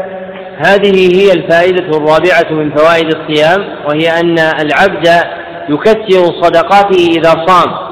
ووجه ذلك كما ذكر المصنف رحمه الله تعالى هو أن الصائم إذا جاع تذكر ما عنده من الجوع فحثه ذلك على إطعام الجائع فتكون مناسبة حاله لحال الجائعين حاملة له على أن يتصدق عليهم بالإطعام. وهذا معنى صحيح. وقد جاءت أحاديث في فضل الصدقة في رمضان لا يثبت منها شيء. كقوله صلى الله عليه وسلم أفضل الصدقة في رمضان فإن هذا حديث ضعيف لا يثبت عن النبي صلى الله عليه وسلم وإنما يندرج في جملة جوده صلى الله عليه وسلم في رمضان الثابت في الصحيحين كثرة الصدقة فإن من جود العبد أن يكثر من صدقاته فيشرع للعبد أن يكثر من الصدقات في رمضان لأنه زمن فاضل ولهذا ذكر أهل العلم رحمهم الله تعالى قاعدة جليلة تندرج فيها سائر أعمال البر في رمضان وهي أنه يستحب للعبد أن يكثر من أعمال الخير والبر في رمضان والحامل على ذلك عندهم هو كون رمضان زمنا فاضلا تعظم فيه الأجور فينبغي للعبد أن يستكثر من أنواع البر ومن جملتها الصدقة في رمضان. وأما توفير الطاعات فلأنه تذكر جوع أهل النار وظمأهم فحثوا ذلك على تكثير الطاعات لينجو بها من النار. هذه فائدة خامسة من فوائد الصيام وهو أنه يحمل عبد يحمل صاحبه على الاستكثار من الطاعات فيوفر العبد من نفسه طاعات كثيرة يسابق إليها ويسارع. وقد علل المصنف ذلك بأن جوع العبد وظمأه يذكره بجوع أهل النار وظمأهم فيكون ذلك حاملا له على الطاعة. وأحسن من ذلك ما جاء في الأحاديث الصحيحة عن النبي صلى الله عليه وسلم من بيان الأجور العظيمة في أعمال الطاعات في رمضان. فيكفي في ذلك قول النبي صلى الله عليه وسلم في الصحيحين من صام رمضان إيمانا واحتسابا غفر له ما تقدم من ذنبه. وقوله صلى الله عليه وسلم من قام رمضان إيمانا واحتسابا غفر له ما تقدم من ذنبه. وقوله صلى الله عليه وسلم من قام ليلة القدر إيمانا واحتسابا غفر له ما تقدم من ذنبه. فإن هذه الأجور العظيمة المذكورة على بعض أعمال رمضان تحمل العبد على أن يستكثر من الطاعات وأن يسارع إليها. وأما شكر عالم الخفيات إذا صام عرف نعمة الله عليه بالشبع والري. فشكرها لذلك فإن النعم لا يعرف لا يعرف مقدارها إلا ب... فإن الشكر لا فإن النعم لا يعرف مقدارها إلا بفقدها. هذه فائدة سادسة من فوائد الصيام وهو أنه يحمل العبد على شكر ربه سبحانه وتعالى فإن الصائم إذا فقد الطعام والشراب ذكر إنعام الله عز وجل عليه بالإطعام والسقيا فإذا تذكر هذه النعمة أوجب له هذا التذكر أن يقوم بالشكر للرب سبحانه وتعالى. والنعم لا تعرف مقاديرها إلا بفقدها عند عامة الناس. أما العقلاء الكمل من عباد الله فإنهم يعرفون مقادير نعم الرب سبحانه وتعالى وإن قلت.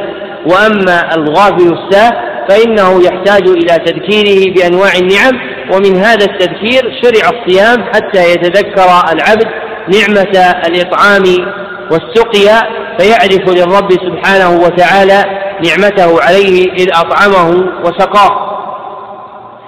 وأما الانزجار عن خواطر المعاصي والمخالفات فلأن النفس إذا شبعت طمحت إلى المعاصي وتشوفت إلى المخالفات وإذا جاعت وضمئت تشوفت إلى المطعومات والمشروبات. وطموح النفس إلى المناجاة واشتغالها بها خير من تشوفها إلى المعاصي والزلات. ولذلك قدم بعض السلف الصوم على سائر العبادات فسئل عن ذلك فقال لأن لئن يطلع, لئن يطلع الله على نفسي وهي تنازعني, تنازعني إلى الطعام والشراب. أحب إلي من أن يطلع عليها وهي تنازعني إلى معصيته إذا شبعت. ذكر المصنف رحمه الله تعالى هنا الفائدة السابعة من فوائد الصيام وهو أنه يزجر صاحبه عن خواطر المعاصي والمخالفات وأعظم الحراسة حراسة الخواطر كما ذكر ابن القيم رحمه الله تعالى ومما يعين العبد على حراسة خواطره إشغالها بالطاعات فإن النفس إذا أشغلت بطاعة الصيام مثلا انقطعت عن التشوف إلى المخالفات وكان تشوفها إلى رجوعها إلى مألوفاتها من طعام وشراب وجماع فتشتغل بهذا التشوف عن التشوف إلى المحرمات والخواطر الفاسدة ويكون هذا الاشتغال بالمطعوم والمشروب حاملا لها على التخلي عن المعاصي والزلات وحاملا لها على الإقبال على مناجاة الرب سبحانه وتعالى ودعائه. ولهذا ذهب بعض السلف رحمهم الله تعالى إلى تفضيل الصوم على سائر العبادات. ومذهب الجمهور رحمهم الله تعالى تقديم الصلاة على سائر الأعمال كما بين ذلك ابن حجر رحمه الله تعالى في فتح الباري. وللصوم فوائد كثيرة أخرى كصحة الأذهان وسلامة الأبدان وقد جاء في حديث صوموا تصحوا. هذه فائدة زائدة عن الفوائد التي تقدم ذكرها مجملة في أول كلام المصنف. فمن فوائد الصيام أنه يصح الأبدان وتسلم به وتطيب من عللها. والأحاديث المروية في هذا الباب ومن جملتها الحديث الذي ذكره المصنف رحمه الله تعالى لا تثبت عن النبي صلى الله عليه وسلم.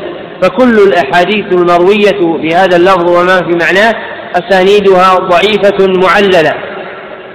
ولا ريب أن الصيام من جهة الطب يسبب لصاحبه صحة في ذهنه وسلامة في بدنه لأنه يصفي البدن من أخلاقه ويذيب شحومه. ومن هنا دأب بعض الأطباء على مداواة جملة من العلل بأمر أصحابها بالصيام. وقد بين هذا المعنى مطولا جماعة منهم ابن القيم رحمه الله تعالى في زاد المعاد. ومن شرفه ومن شرفه أنه من فطر صائما كان له مثل أجره وقال صلى الله عليه وسلم من فطر صائما كان له مثل أجره من غير أن ينقص من أجر الصائم شيء. فمن فطر ستة وثلاثين صائما في كل سنة فكأنما صام الدهر. ومن كثر الفطر الصائمين على هذه النية كتب الله له صوم عصور ودهور هذه فضيلة أخرى من فضائل الصيام وهي أن من فطر صائما كان له مثل أجره. والعمدة في هذا الباب على حديث زيد بن خالد الجهني رضي الله عنه المخرج في سنن الترمذي وابن ماجه أن النبي صلى الله عليه وسلم قال من فطر صائما كان له مثل أجره من غير أن ينقص من أجل الصائم شيء. وهذا الحديث مع شهرته لا يثبت عن النبي صلى الله عليه وسلم. فإن لهذا الحديث علة قل من تفطن لها.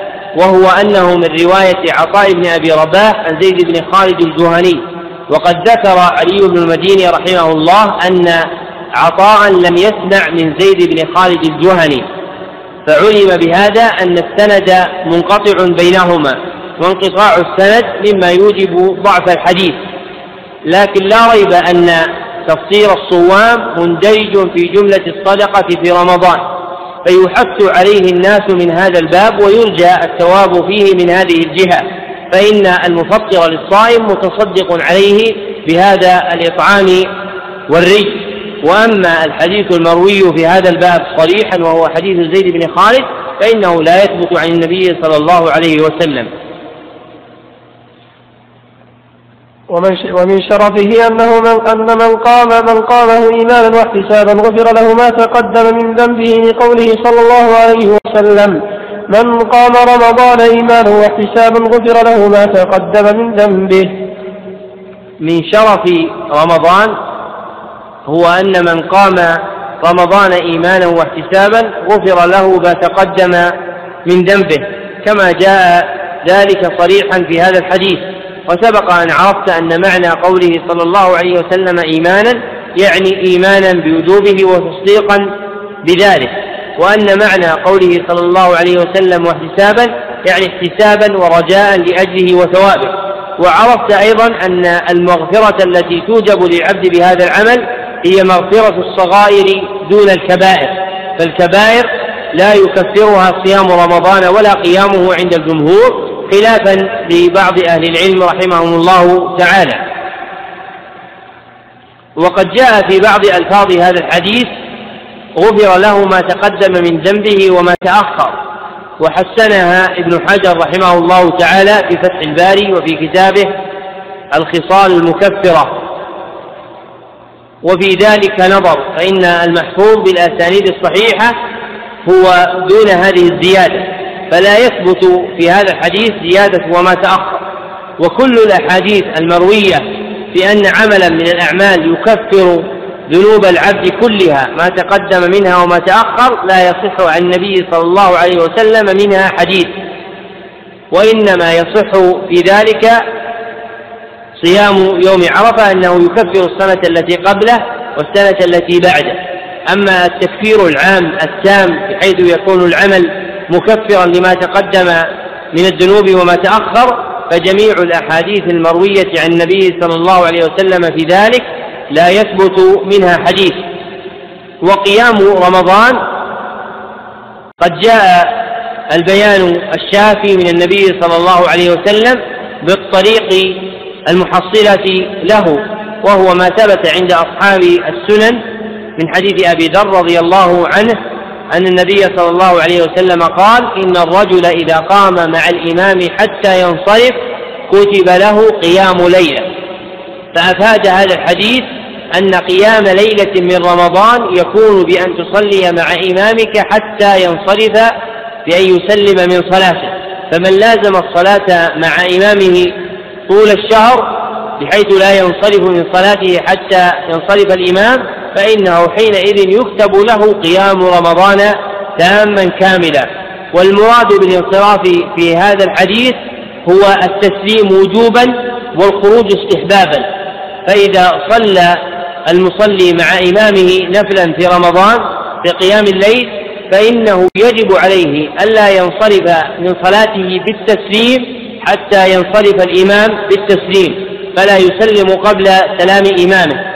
وأما الخروج من المسجد فإنه يكون انصرافا مستحبا فيستحب للمأموم إذا صلى مع إمامه أن لا يخرج من المسجد حتى يخرج إمامه ما لم تكن من عادة الإمام أنه يبقى طويلا بحيث يشق على المأموم انتظاره فإنه حينئذ يخرج بلا كراهة. بقي أمر يتعلق بحديث زيد المتقدم على القول بصحته وهو ما المراد بتفطير الصائم؟ هل هو مجرد إطعامه أم لا بد من إشباعه؟ ذهب أبو العباس ابن تيمية رحمه الله تعالى إلى أن الأجر لا يقع لمفطر الصائم حتى يحصل لمن أفطر عنده الشبع فإذا أشبع الصائم كان له مثل أجره. وهذا المعنى الذي ذكره أبو العباس ابن تيمية رحمه الله تعالى من اشتراط الإشباع فيه نظر بل الصحيح اشتراط الكفاية بأن يطعمه ما يكفيه بحيث ينقطع توقانه إلى الطعام لأنه يقوم بعد فطره إلى صلاة وليس في شيء من الأحاديث اشتراط الشبع والشبع قدر زائد عن الإطعام. وليس من عادة الناس جميعا أنهم يشبعون إذا طعموا بل ذهب بعض أهل العلم إلى كراهة الشبع وإن كان الصحيح أن الشبع لا يكره لكن المقصود أن هذا الحديث حمله على اشتراط الإشباع محل نظر والأقرب حمله على الكفاية مع القدرة. فمن أراد الأجر المذكور في هذا الحديث فإنه يطعم الصائم كفايته بحسب قدرته. فإذا كان لا يقدر إلا أن يطعمه تمرا كفايته كان هذا سببا لتحصيله الثواب المذكور. وإذا كان لا يستطيع التمر وإنما يستطيع أن يفطره على ماء بما يكون في ذلك كفايته فإنه يحدث له يحصل له الأجر المذكور في هذا الحديث. الفصل الثالث الفصل الثالث في آدابه وهي بعد أن بين المصنف رحمه الله تعالى وجوب صيام شهر رمضان وأردفه بذكر طرف من فضائله أردف الفصلين المتقدمين بفصل ثالث في آداب الصيام. والآداب جمع أدب وهو اجتماع خصال الخير في العبد كما قال أبو عبد الله ابن القيم في مدارج السالكين. وهذا أحسن ما قيل في حد الأدب أنه اجتماع خصال الخير في العبد وذكرت أقوال أخرى لا تسلم من المعارضة. وهذه الآداب تكون تارة واجبة مفروضة وتكون تارة أخرى سنة مستحبة. ومن توهم أن الآداب محصورة في باب النوافل فقد غلط. وقد نص على هذا المعنى ابن عماد الشافعي في كتابه آداب الأكل فبين أن الآداب قد تكون واجبة وقد تكون نافلة. فما يتوهمه كثير من الناس أن الآداب هي من جملة النوافل غلط على الشريعة ويدل على هذا تصرف المصنفين في كتب الآداب كالبخاري رحمه الله تعالى صاحب الأدب المفرد والبيهقي صاحب كتاب الآداب وابن مفلح صاحب كتاب الآداب الكبرى والوسطى والصغرى والذي بأيدي الناس منها هو الآداب الكبرى. نعم. وهي ستة أحدها حفظ اللسان والجوارح عن المخالفة بقوله صلى الله عليه وسلم من لم يدع قول الزور والعمل من لم يدع قول الزور والعمل به فليس لله حاجة في أن يدع طعامه وشرابه. وقال عليه الصلاة والسلام رب قائم حظه من قيامه السهر ورب صائم حظه من صيامه الجوع والعطش. هذا هو الأدب الأول من آداب الصيام وهو أن يحفظ العبد لسانه وجوارحه. لأن المقصود من الصيام هو أن يصوم العبد عما حرم الله. قال ابن القيم رحمه الله تعالى الصوم هو صوم الجوارح عن الآثام وصوم البطن عن الشراب والطعام. انتهى كلامه. فليس مراد الشرع أن يمنع العبد نفسه عن مألوفه من الطعام عن مألوفه من الطعام والشراب فحسب بل مراد الشرع الأكبر هو أن ينزجر العبد عن المعاصي وأن يحفظ لسانه وجوارحه ويتقي الله سبحانه وتعالى مستعينا على ذلك بالصيام. قال ابن القيم رحمه الله تعالى في مفتاح دار السعادة ما استعان أحد على تقوى الله واجتناب محارمه وحفظ حدوده بمثل الصوم. انتهى كلامه. فمن راقب الله سبحانه وتعالى في تصحيح صيامه كان اللائق به هو أن يحفظ لسانه وجوارحه عما حرم الله عز وجل أعظم من حفظ نفسه عن الطعام والشراب. فإن الصيام عن الطعام والشراب أمر هين كما قال بعض السلف أهون الصيام ترك الشراب والطعام. انتهى. وإنما أعظم الصيام هو الصيام عن الآثام وهو مراد الشرع الأكبر كما قال الله عز وجل يا أيها الذين آمنوا كتب عليكم الصيام كما كتب على الذين من قبلكم لعلكم تتقون. وقد جاء الأمر بذلك في هذا الحديث الصريح الذي قال فيه النبي صلى الله عليه وسلم من لم يدع قول الزور والعمل به وفي رواية للبخاري والجهل. فالصائم منهي عن هذه الأمور الثلاثة وهي قول الزور والعمل به والجهل. والمراد بقول الزور والعمل به كل باطل فإن الزور اسم جامع لكل باطل فالعبد منهي عن قول الباطل وعن العمل به ومنهي عن الجهل الذي هو السفه والطيش بترك العمل بالعلم الذي أوجبته الشريعة. وإذا لم يكن العبد تاركا لما حرم الله عز وجل فإن صيامه لا منفعة منه. لأنه لا يزجره عما حرم الرب سبحانه وتعالى فيوجب ذلك له نقص ثوابه. وربما ذهب بثوابه كله. فإن الأمر في الصيام كالأمر كالأمر في الصلاة. فإن الرجل ينصرف منها ولم يكتب له إلا عشرها إلا تسعها.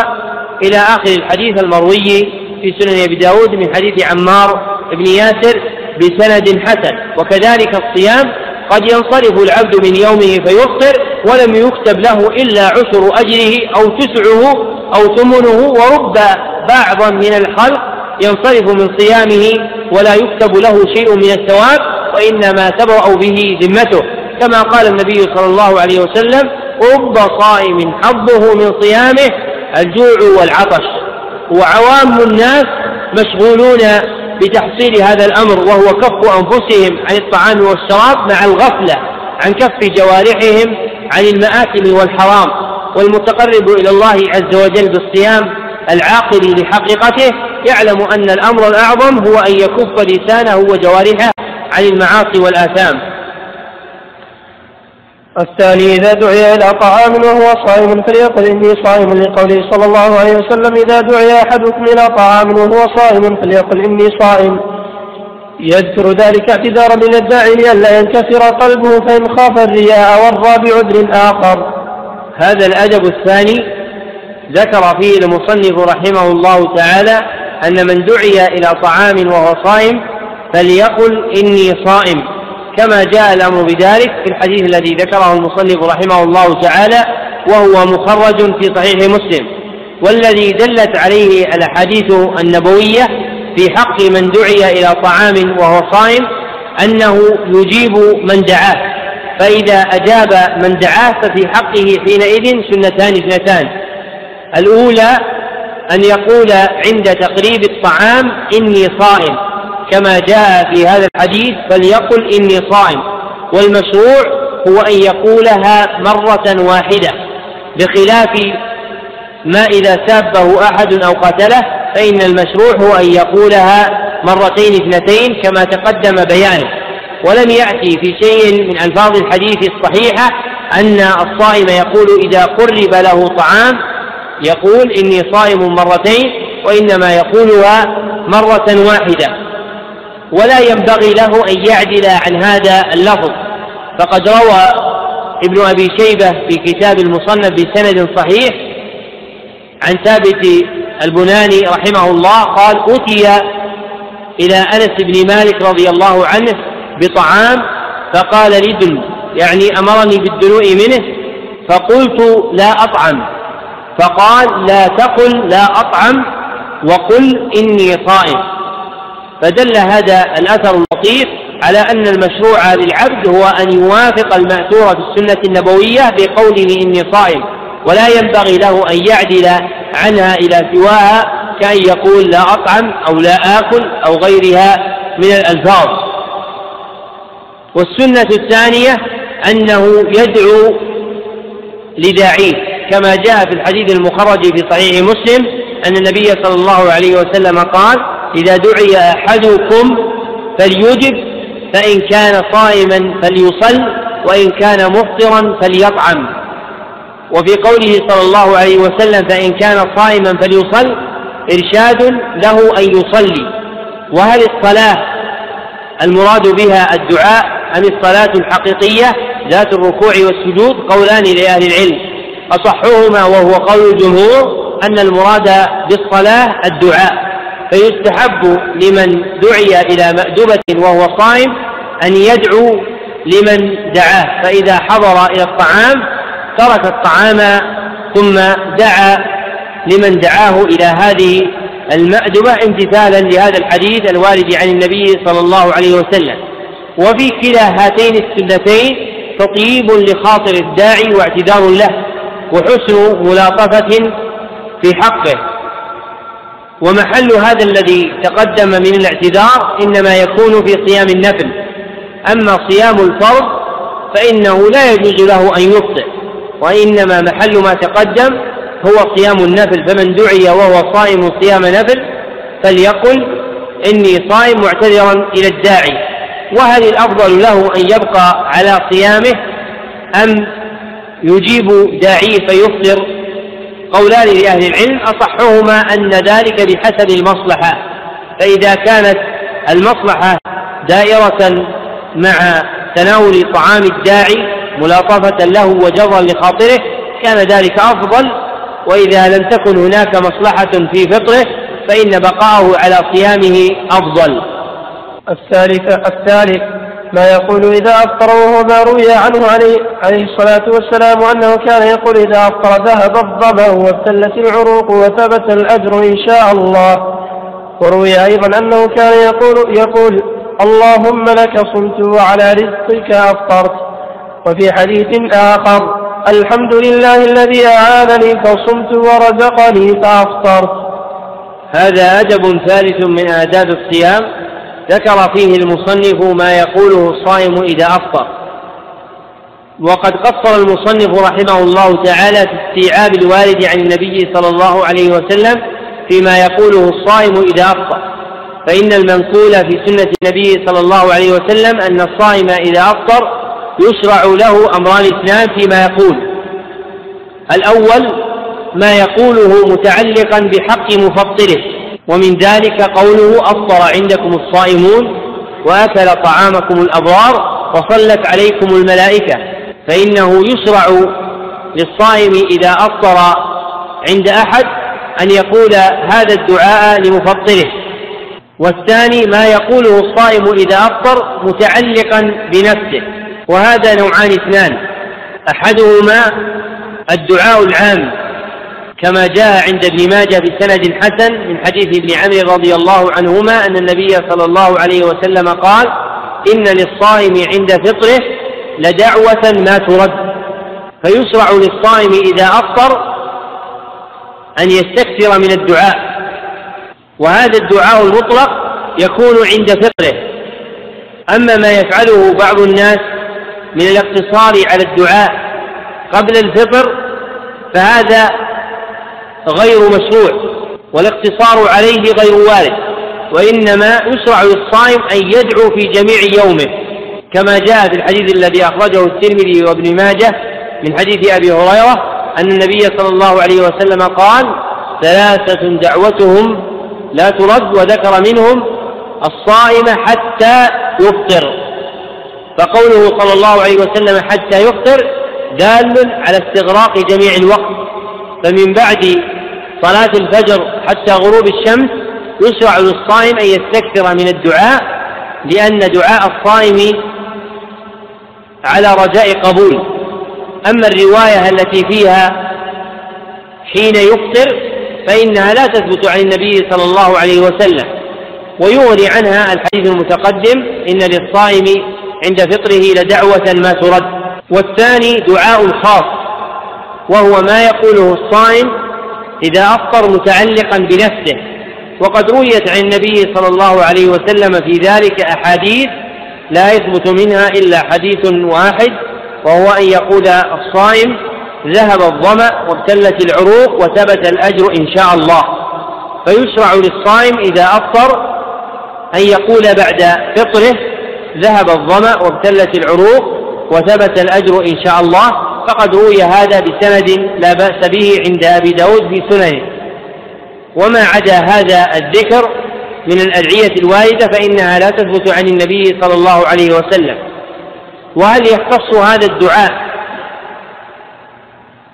بالصيف فلا يقوله الصائم إلا إذا كان الوقت قيضا؟ أم يعم جميع الأوقات في الصيف والشتاء قولان لأهل العلم؟ أصحهما أن الصائم يقول هذا الذكر إذا أفطر في كل أحيانه في صيف أو شتاء. لعدم الدليل على التخصيص أولا فمن ذهب إلى أنه يقال في الصيف دون الشتاء ليس معه دليل من الشرع على تخصيص هذا الدعاء بالصيف دون الشتاء. وثانيهما أن العلة المذكورة في الحديث موجودة على كل حال فإن الظمأ ونقص الماء في العروق واقع في الصيف والشتاء إلا أنه يكون في الصيف ظاهرا بحيث يجده العبد ويكون في الشتاء باطنا لا يحسه العبد وهو موجود في الحقيقة. فإن الماء إذا انقطع عنه العبد ساعات طويلة قل قدره في الدم سواء كان ذلك في الصيف أو الشتاء. فدلت هاتان القرينتان على أن هذا الذكر عام في الصيف والشتاء لا يخص وقتا دون وقت إذا علم هذا وهو أن الصائم يقول ما تقدم عند الفطر فهل يشرع للصائم أن يقول شيئا عند السحر؟ ما الجواب؟ الجواب يشرع للصائم أن يكثر من الاستغفار عند السحر لقول الله عز وجل وبالأسحار هم يستغفرون في آية أخرى قال الحسن البصري قاموا الليل فلما انتهوا إلى السحر استغفروا ربهم عز وجل. وهذه سنة يغفل عنها كثير من الناس في وقت السحر. ولا سيما في رمضان الذي يوفق فيه كثير من الناس إلى اليقظة في وقت السحر ثم يقصرون في استغفار ربهم عز وجل. وهذا الذكر هو المشروع للمتسحر أن يقوله ولا يختص به وإنما يختص بوقت السحر في حق الصائم وغيره. وليس في الأحاديث المروية عن النبي صلى الله عليه وسلم أن الصائم يذكر شيئا عند سحره. الرابع ما يفطر عليه وهو رطب أو تمر أو ماء لأنه روي عنه صلى الله عليه وسلم أنه كان يفطر قبل أن يصلي على رطباء على رطبات فإن لم يكن فتمرات فإن لم يكن حسى حسوات من ماء. فقال عليه الصلاة والسلام إذا كان أحدكم صائما فليفطر على التمر فإن لم يجد فعلى الماء فإن الماء طهور. ذكر المصنف رحمه الله تعالى هنا أدبا رابعا وهو في بيان ما يفطر عليه الصائم.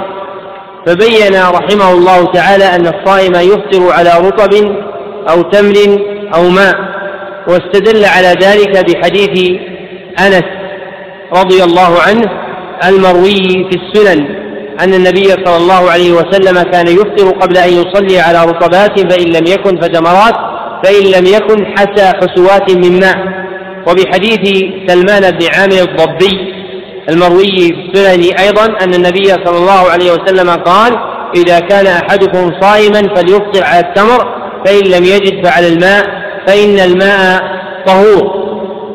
والمحفوظ من هذين الحديثين هو الحديث الثاني فإن إسناده لا بأس به وقد صحاه جماعة من الأكابر كالترمذي وابن خزيمة. وابن حبان رحمهم الله.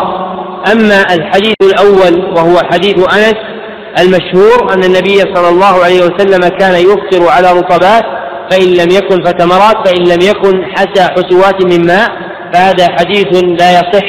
وقد أعله الحافظان الكبيران أبو حاتم الرازي وصاحبه أبو زرعة الرازي فإنه من منكر حديث عبد الرزاق بن همام الصنعاني عن جعفر ابن سليمان عن ثابت عن, عن ثابت عن أنس ولم يروه أحد غير عبد الرزاق.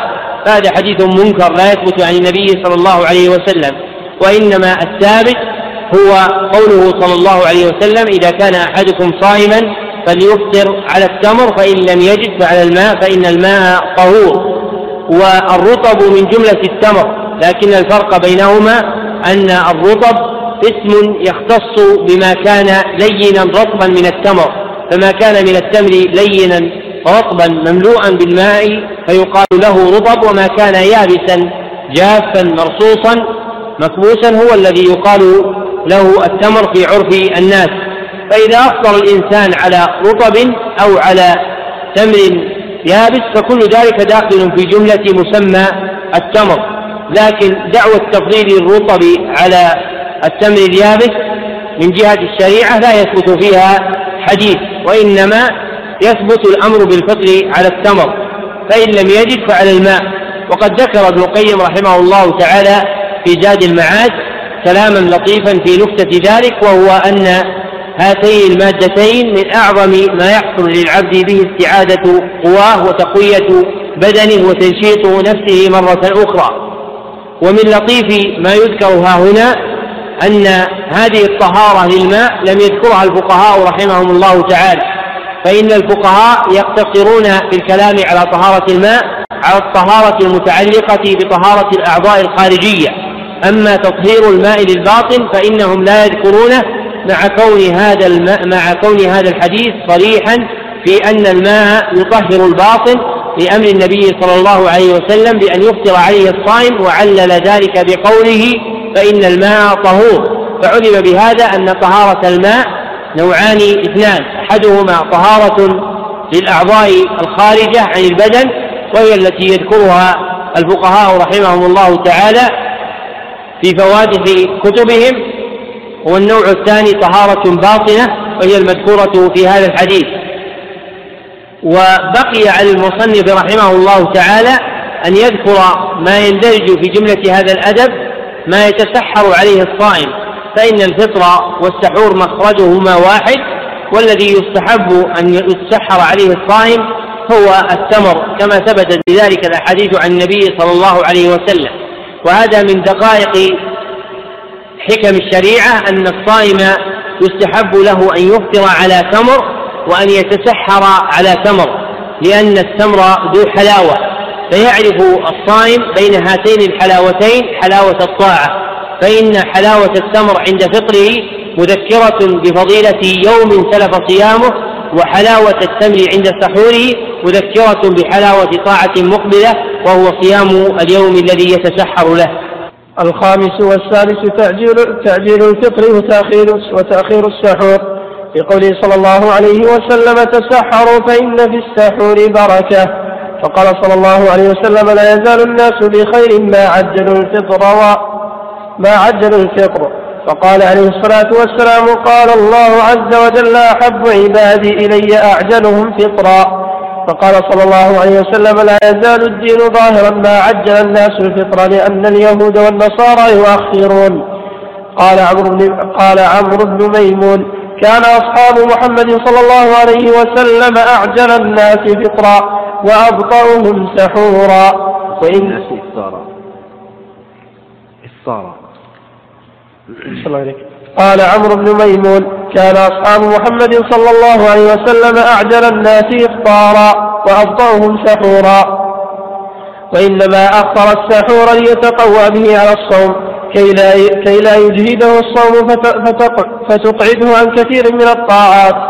وقد كان بين سحور رسول الله صلى الله عليه وسلم وبين صلاته قدر خمسين آية.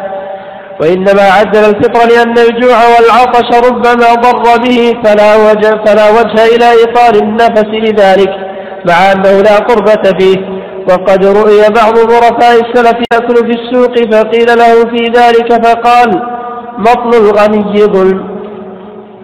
لعله إمطال النفس لذلك وليس إيطال النفس. ذكر المصنف رحمه الله تعالى في هذه الجملة أدبان اثنان من جملة آداب الصيام.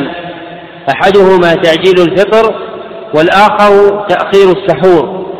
وقد ذكر المصنف رحمه الله تعالى أحاديث عدة عن النبي صلى الله عليه وسلم في فضيلة ذلك. وكل ما ذكره المصنف رحمه الله تعالى من الأحاديث ثابت عن النبي صلى الله عليه وسلم إما بسند صحيح أو حسن إلا الحديث الذي فيه أن الله عز وجل قال أحب عبادي إلي أعجلهم فطرا فإن هذا حديث ضعيف لا يثبت عن النبي صلى الله عليه وسلم. والأحاديث الثابتة دالة على هذين الأدبين العظيمين وهما تعجيل الفطر وتأخير السحور. وقد ذكر المصنف رحمه الله تعالى أيضا دلالة النظر على استحباب تأخير السحور وتعجيل الفطر وذلك أن تأخير السحور فيه حفظ لقوة البدن فيكون أعون على الوفاء بعبادات الصائم في أثناء نهاره وأن تعجيل الفطر فيه تقريب للنفس لمألوفاتها ومبادرة لها بها لأنه لا منفعة لها في فطنها عن هذه المألوفات مع إذن الشريعة. وتعجيل الفطر يكون بأن يبادر الصائم إلى فطره بعد غروب الشمس باختفاء قوس الشمس خلف الأفق ولا يضر بقاء الحمرة. فإذا غربت الشمس واحتجب قوسها فإن ذلك وقت الفطور. وحينئذ يكون التعجيل بإيقاعه في هذا الوقت وتأخيره عن هذا الوقت مخالفة للسنة فمن يؤخره حتى يتزايد الظلام أو تتشابك النجوم كل ذلك مخالف لأمر النبي صلى الله عليه وسلم في تعجيل الفطور فإذا ذهب النهار منها هنا وأقبل الليل منها هنا فقد أفطر الصائم ويكون إدبار النهار وإقبال الليل بغياب قوس الشمس واحتجابها خلف الأفق ولو بقيت حمرتها. أما تأخير السحور فإنه يكون بإيقاعه في وقت السحر. وقد قال النبي صلى الله عليه وسلم فصل ما بين صيامنا وصيام أهل الكتاب أكلة السحر. فدل هذا الحديث على أن السحور هو الطعام الذي يكون في السحر لقوله صلى الله عليه وسلم أكلة السحر. وتقدم التنبيه على أن وقت السحر مسألة دقيقة من دقائق العلم. فما هو وقت السحر؟ عبد الله. تذكر البيت فيه؟ تقدم التنبيه على أن وقت السحر هو الوقت الكائن بين الفجر الكاذب والفجر الصادق. فما كان بين هذين الفجرين فإنه يسمى بوقت السحر. كما حققه أبو الفضل ابن حجر رحمه الله تعالى في فتح الباري واختاره شيخ شيوخنا محمد حبيب الله ابن ما يأبى الشنقيطي في إضاءة الحالك وذكر قول بعض المغاربة ما بين كاذب وصادق سحر على الذي اختاره ابن حجر وتكون أكلة السحر هي الطعام الذي يتناول في هذا الوقت. ولهذا ذكر زيد بن ثابت كما في الصحيحين أنه لم يكن بين سحورهم مع النبي صلى الله عليه وسلم وقيامهم إلى الصلاة إلا قدر ما يقرأ القارئ خمسين آية مما يشعر بأن هذا وقت يسير. ويعلم بهذا أن تناول الطعام قبل هذا الوقت على نية السحر لا يكون له الأجر المرتب وإنما يكون من جملة العشاء الذي يتغذى به الصائم. فمن تسحر بزعمه في الساعة الثانية عشرة أو في الساعة الواحدة بعد منتصف الليل أو في الساعة الثانية مما لم يدخل بعد فيها وقت السحر فإنه لا يحصل له أجر السحور. ولا يكون متسحرا وإنما يكون متناولا لطعام عام يقوي به بدنه. وإنما يحصل أجر السحور بأن تأكل طعام السحور في وقت السحر وهو الوقت الكائن بين الفجر الصادق والفجر الكاذب. وقد قدره بعض أهل العلم بربع ساعة وقدره آخرون بثلث ساعة وأكثر ما ذكر في تقديره خمسة وأربعون دقيقة. وفيه نظر إلا أن الوقت متردد بين هذه التقادير التي ذكرها أهل العلم والمنقول عن الصحابة رضوان الله عليهم بآثار صحيحة عنهم أنهم كانوا يبطئون بسحورهم فيؤخرونه تأخيرا شديدا رغبة في إصابة الأجر. ومعنى ما ذكره المصنف رحمه الله تعالى عن بعض الظرفاء من السلف أنه أكل في السوق فقيل له في ذلك يعني عيب عليه أكله في السوق لأن الأكل في السوق دناءة وهو من خوارم المروءة عند عدم الحاجة كما ذكره جماعة. فقال هذا الآكل مطل الغني ظلم فالمراد بالمطل التسويف. فإن من عليه دين يسوف بصاحب الدين ويماطله فهذا هو معنى الحديث مطل الغني يعني الواجد الذي يجد سداد دينه هو ظلم لصاحب الدين. فكأن هذا الظريف نزل تناوله طعامه بهذه المنزلة ورأى أن تأخير تناول الطعام حتى يصل إلى البيت لأن هذا فيه مواصاة لنفس وتسويف لها بالوعد فعجل لها بالطعام وأفعال الظرفاء لا يقتدى بها والمشهور عند أهل العلم وذكره بعضهم فيما تسقط به الشهادة أن يأكل الإنسان طعامه في السوق مع عدم الحاجة إلى ذلك فإن هذا دناءة وهو خلاف فعل المروءة التي تعرفها العرب في بلدانها. الفصل الرابع فيما يجتنب فيه وهو أنواع أحدها الوصال قال أبو هريرة ذكر المصنف رحمه الله تعالى في هذا الفصل جملة من الأفعال التي يجتنبها الصائم وما يجتنبه الصائم نوعان اثنان إما أن يكون محرما وإما أن يكون مكروها. فهذا الفصل جامع للنوعين جميعا. وقد ذكر المصنف رحمه الله تعالى فيه خمسة أنواع. وقد أصاب رحمه الله تعالى إذ بوب بقوله فيما يجتنب فيه فإن الاجتناب عام للمتروك سواء كان محرما أو مكروها. كما أن الاجتناب فيه إرشاد إلى ترك الفعل مع ترك الطرق الموصلة إليه. ولذلك يأتي التعبير بالأمر بالاجتناب في لسان الشرع في القرآن والسنة في آيات في آيات وأحاديث كثيرة يراد منها ترك الفعل مع ترك الطرق المؤدية إليه. وهو أنواع أحدها الوصال قال أبو هريرة رضي الله عنه نهى رسول الله صلى الله عليه وسلم عن الوصال فقال رجل من المسلمين فإنك يا رسول الله تواصل. قال رسول الله صلى الله عليه وسلم وأيكم مثلي؟ إني أبيت يطعمني ربي ويسقيني أبيت. أبيت إني أبيت يطعمني ربي ويسقيني. فلما أبوا أن ينتهوا فلما أبوا أن ينتهوا عن الوصال واصل بهم يوما ثم يوما ثم رأوا الهلال فقال لو تأخر الهلال لزدتكم. كالمنكر لهم حين أبوا أن ينتهوا وإنما نهي عن الوصال لما فيه من إضعاف القوى وإضمار الأجساد من غير عبادة. وأما الرسول صلى الله عليه وسلم وإن كان أكله وشربه عند ربه حقيقة فإنه لم كان أكله فإن كان أكله وشربه. صحيح. وأما الرسول صلى الله عليه وسلم فإن كان أكله وشربه عند ربه حقيقة فإنه لم يواصل. وإن, وإن عبر بالأكل والشرب عن قوة الأنس بالله والسرور بقربه فقد قام ذلك مقام الأكل والشرب في انعاش قواه بل هو أبلغ من الطعام والشراب. وقد وقد صمت عن لذات دهري كل كلها وقد صمت عن لذات دهري كلها ويوم لقائي ويوم لقاكم ذاك فقر صيامي. ولقد وجدت لذا ولقد وجدت لذاذه لك في الحشاء ليست لمأكول ولا مشروب.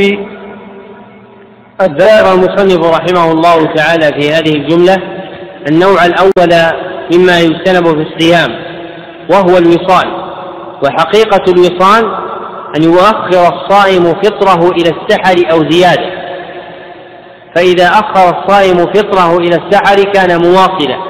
فإذا زاد عليه بتأخير فطره إلى غروب الشمس في اليوم الثاني فإنه يكون قد واصل زيادة عن يوم قد صامه مع ليله. وقد اختلف أهل العلم رحمهم الله تعالى في حكم الوصال فمنهم من قال بتحريمه ومنهم من قال بكراهته. والمختار أن الوصال نوعان اثنان. أحدهما وصال مباح وهو الوصال إلى السحر بأن يؤخر الصائم فطره إلى سحوره فيجتمع في طعام السحور الفطر والسحور جميعا. ويدل على هذا ما ثبت في الصحيح أن النبي صلى الله عليه وسلم قال فأيكم أن أراد أن يواصل فليواصل إلى السحر. ففي هذا الحديث إباحة الوصال إلى السحر. فلا يفطر الصائم مع غروب الشمس بل يؤخر الفطر إلى وقت السحر يتناول أكلة واحدة تكون فطوره وسحوره. والنوع الثاني وصال مكروه وهو ما زاد عن هذا القدر. فإذا واصل الصائم إلى يوم ثان أو ثالث أو رابع فإن ذلك مكروه في أصح قولي أهل العلم رحمهم الله تعالى. وقد ثبت هذا عن عن بعض الصحابة كعبد الله بن الزبير أنه كان يواصل خمسة عشر يوما وإسناده صحيح. وجاء هذا أيضا عن جماعة من السلف. والصحابة هم أولى الناس بفهم السنن المروية عن النبي صلى الله عليه وسلم وعبد الله صحابي والأقرب هو أن الوصال مكروه غير محرم إذا زاد عن القدر الذي تقدم.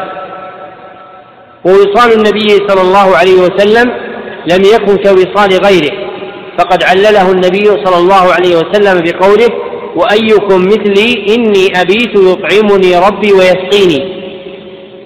فقد دل هذا الحديث على أنه يحصل له صلى الله عليه وسلم الإطعام والإسقاء. وهل هذا إطعام وإسقاء حقيقة أو هو تعبير عن الأكل والشرب بما يجد من قوة الأنس بالله والسرور بقلبه؟ قولان لأهل العلم. والجمهور على القول الثاني وهو أنه لكمال أنسه بربه عز وجل وسروره سروره بقلبه بقربه انقطعت نفسه عن الالتفات إلى المألوفات. وقد نصر هذا القول أبو عبد الله بن القيم رحمه الله تعالى في مفتاح دار السعادة وأبو الفرج ابن رجب في لطائف المعارف. ومما ينبه إليه أن ما يذكره بعض الناس في هذا الحديث من قولهم أن النبي صلى الله عليه وسلم قال إني أبيت عند ربي يطعمني ويسقيني لا أصل له بهذا اللفظ. وإنما المحفوظ إني أبيت يطعمني ربي ويسقيني. ليس فيه أن النبي صلى الله عليه وسلم يبيت عند ربه.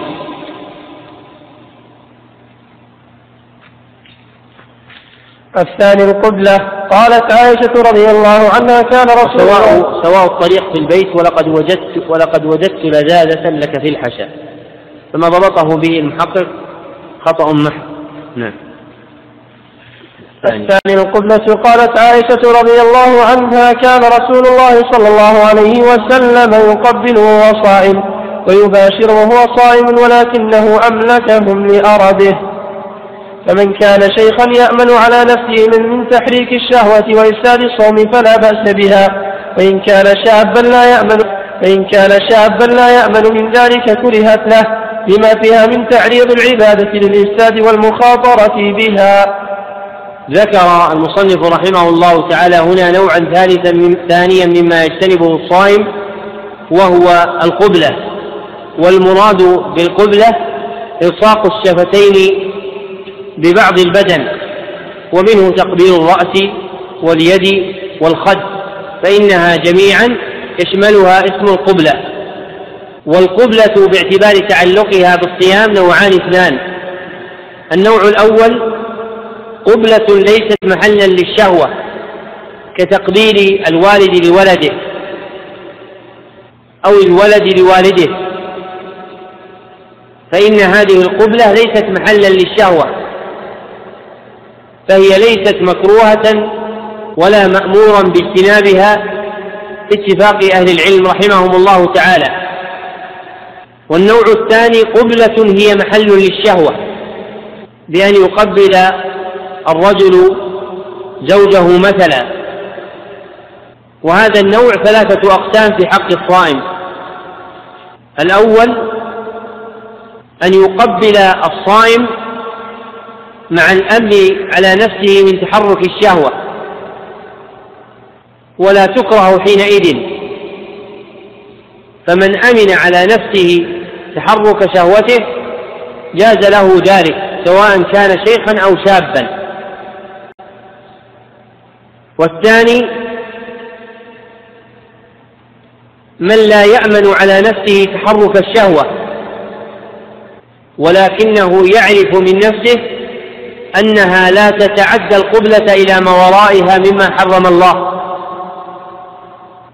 وهذا القسم مكروه. والثالث من لا يأمن على نفسه تحرك الشهوة ويخشى أن تتجاوزها إلى ما ورائها مما حرم الله. وهذا القسم محرم على الصائم.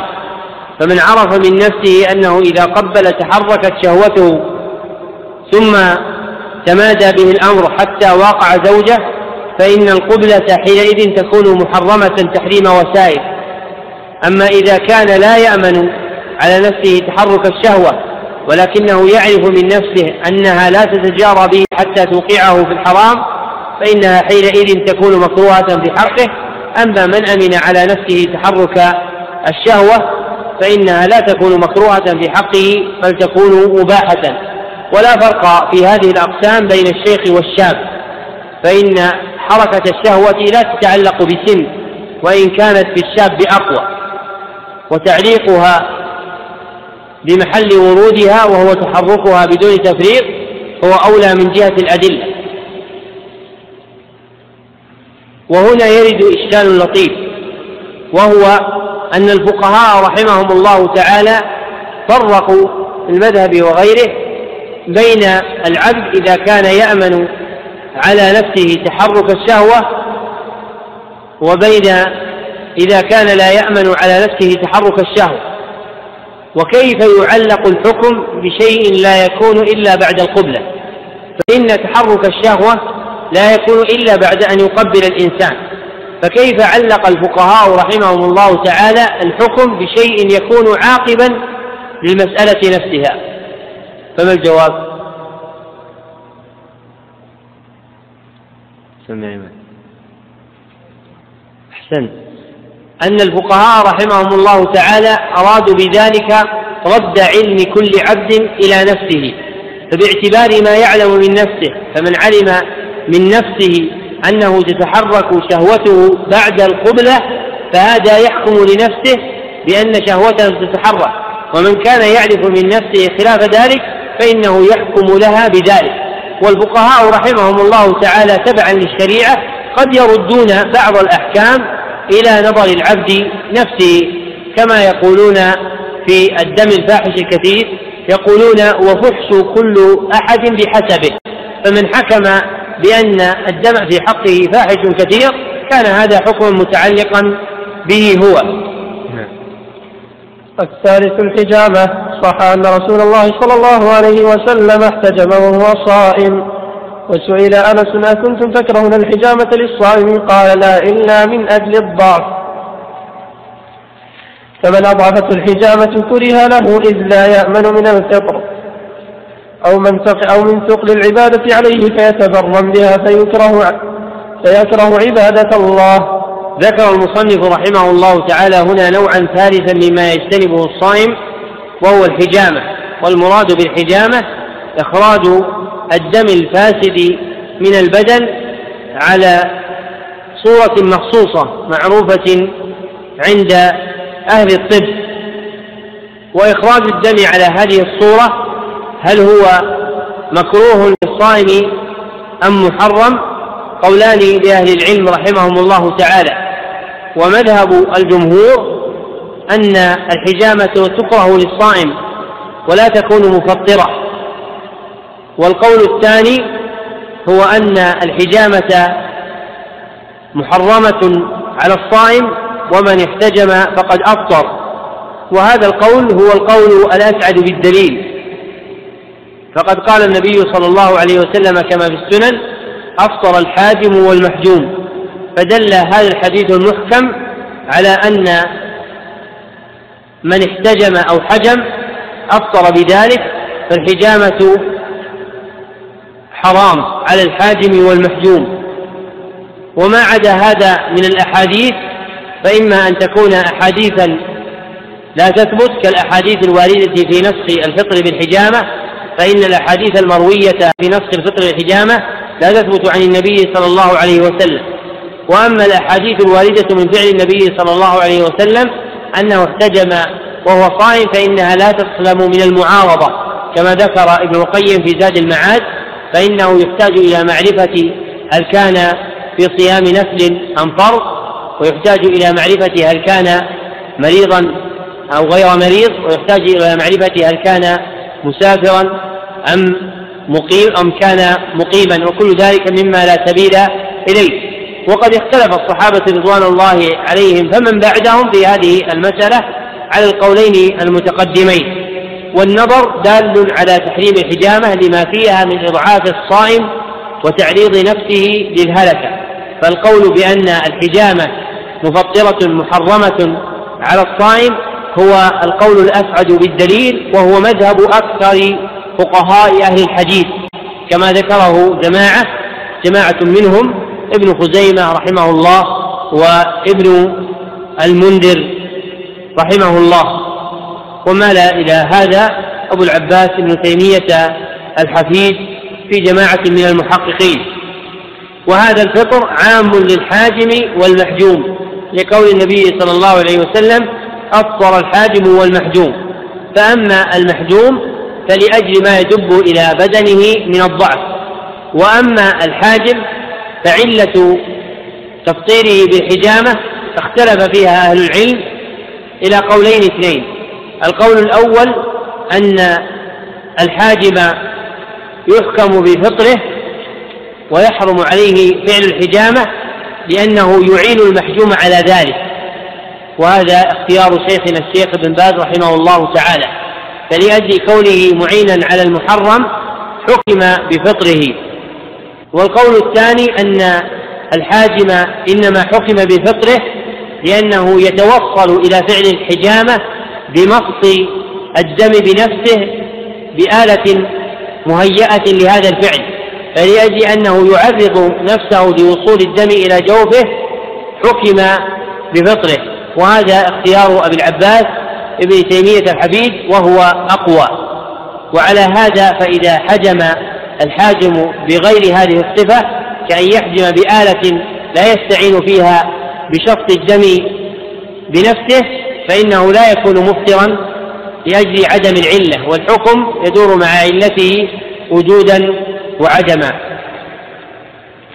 قد ذهب أكثر أهل العلم من القائلين بالتفسير بالحجامة وهو المذهب لأن ما كان في معناها كالفصل والتبرع بالدم والرعاف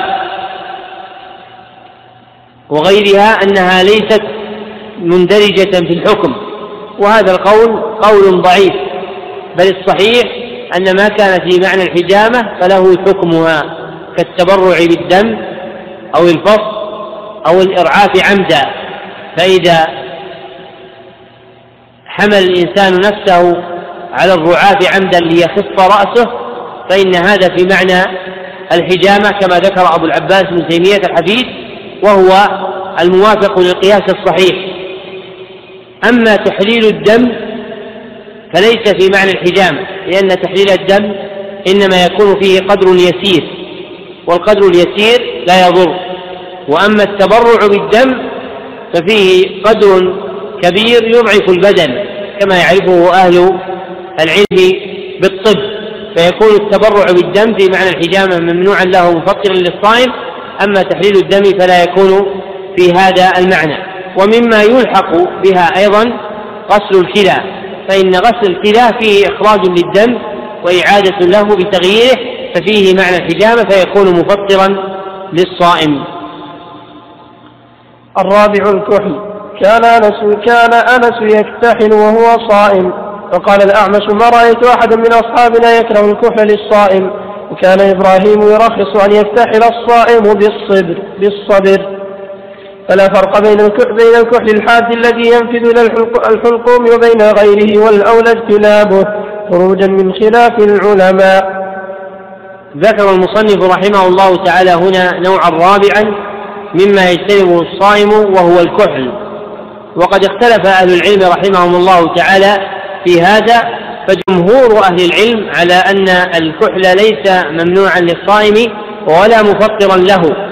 وذهب بعض أهل العلم وهو مذهب الحنابلة إلى أن الكحل يحرم على الصائم فإذا اكتحل أفطر لكنهم يفرقون بين كحل يجد الصائم طعمه في حلقه فيكون مفطرا عندهم وبين كحل لا يجد الصائم طعمه في حلقه فلا يكون مفطرا عندهم.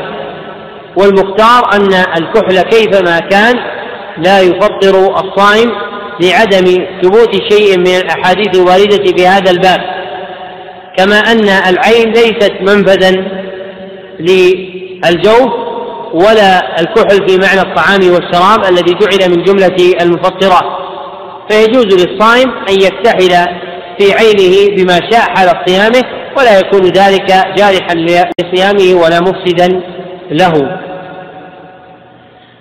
الخامس الاستنشاق في الوضوء. قال رسول الله صلى الله عليه وسلم للقيط بن صبرة أسبغ الوضوء وخلل بين الأصابع وبالغ في الاستنشاق إلا أن تكون صائما. فنهى عن المبالغة لما في ذلك من المخاطرة بالعبادة وتعريضها للإفساد والله أعلم. ذكر المصنف رحمه الله تعالى هنا نوعا خامسا مما يجتنبه الصائم. وقد سقط هذا النوع الخامس من الأصل المخطوط وعبر عنه المعتني بهذه النسخة بقولها الخامس الاستنشاق في الوضوء. وهذا تعبير خلاف مقتضى الحديث. وصواب العبارة الخامس المبالغة في الاستنشاق في الوضوء. فإن الذي يكره للصائم هو المبالغة في الاستنشاق لا مجرد الاستنشاق لأن مجرد الاستنشاق هو من أفعال الوضوء المأمور بها فينهى الصائم عن المبالغة في الاستنشاق في الوضوء ويكره له ذلك لقول النبي صلى الله عليه وسلم وبالغ في الاستنشاق إلا أن تكون صائما فينهى العبد عن أن يبالغ في استنشاقه بما في ذلك من المخاطرة بالعبادة. وتعريضها للإفساد. فلا ينبغي للصائم أن يتساهل في الاستكثار من الاستنشاق بالماء بل يتخفف منه ويكتفي بالقدر الواجب منه بدون مبالغة. وإذا استنشق الصائم فوصل شيء من الماء إلى جوفه فإنه لا يفطر بذلك لعدم القصد. ومن قواعد المفطرات أن الصائم إذا لم يقصد مفطرا بل غلب عليه بلا إرادة فإنه لا يفطر به كمن دخل إلى جوفه ماء أثناء مضمضته أو دخل إلى جوفه ماء أثناء استنشاقه أو نحو ذلك فإنه لا يكون مفطرا لعدم قصده لتناول هذا المفطر. وهذه جملة ما يجتنبه الصائم مما ذكره المصنف رحمه الله تعالى وإليها ينتهي المجلس الأول من مجالس هذا الدرس. والله أعلم وصلى الله وسلم على عبده ورسوله محمد وآله وصحبه أجمعين.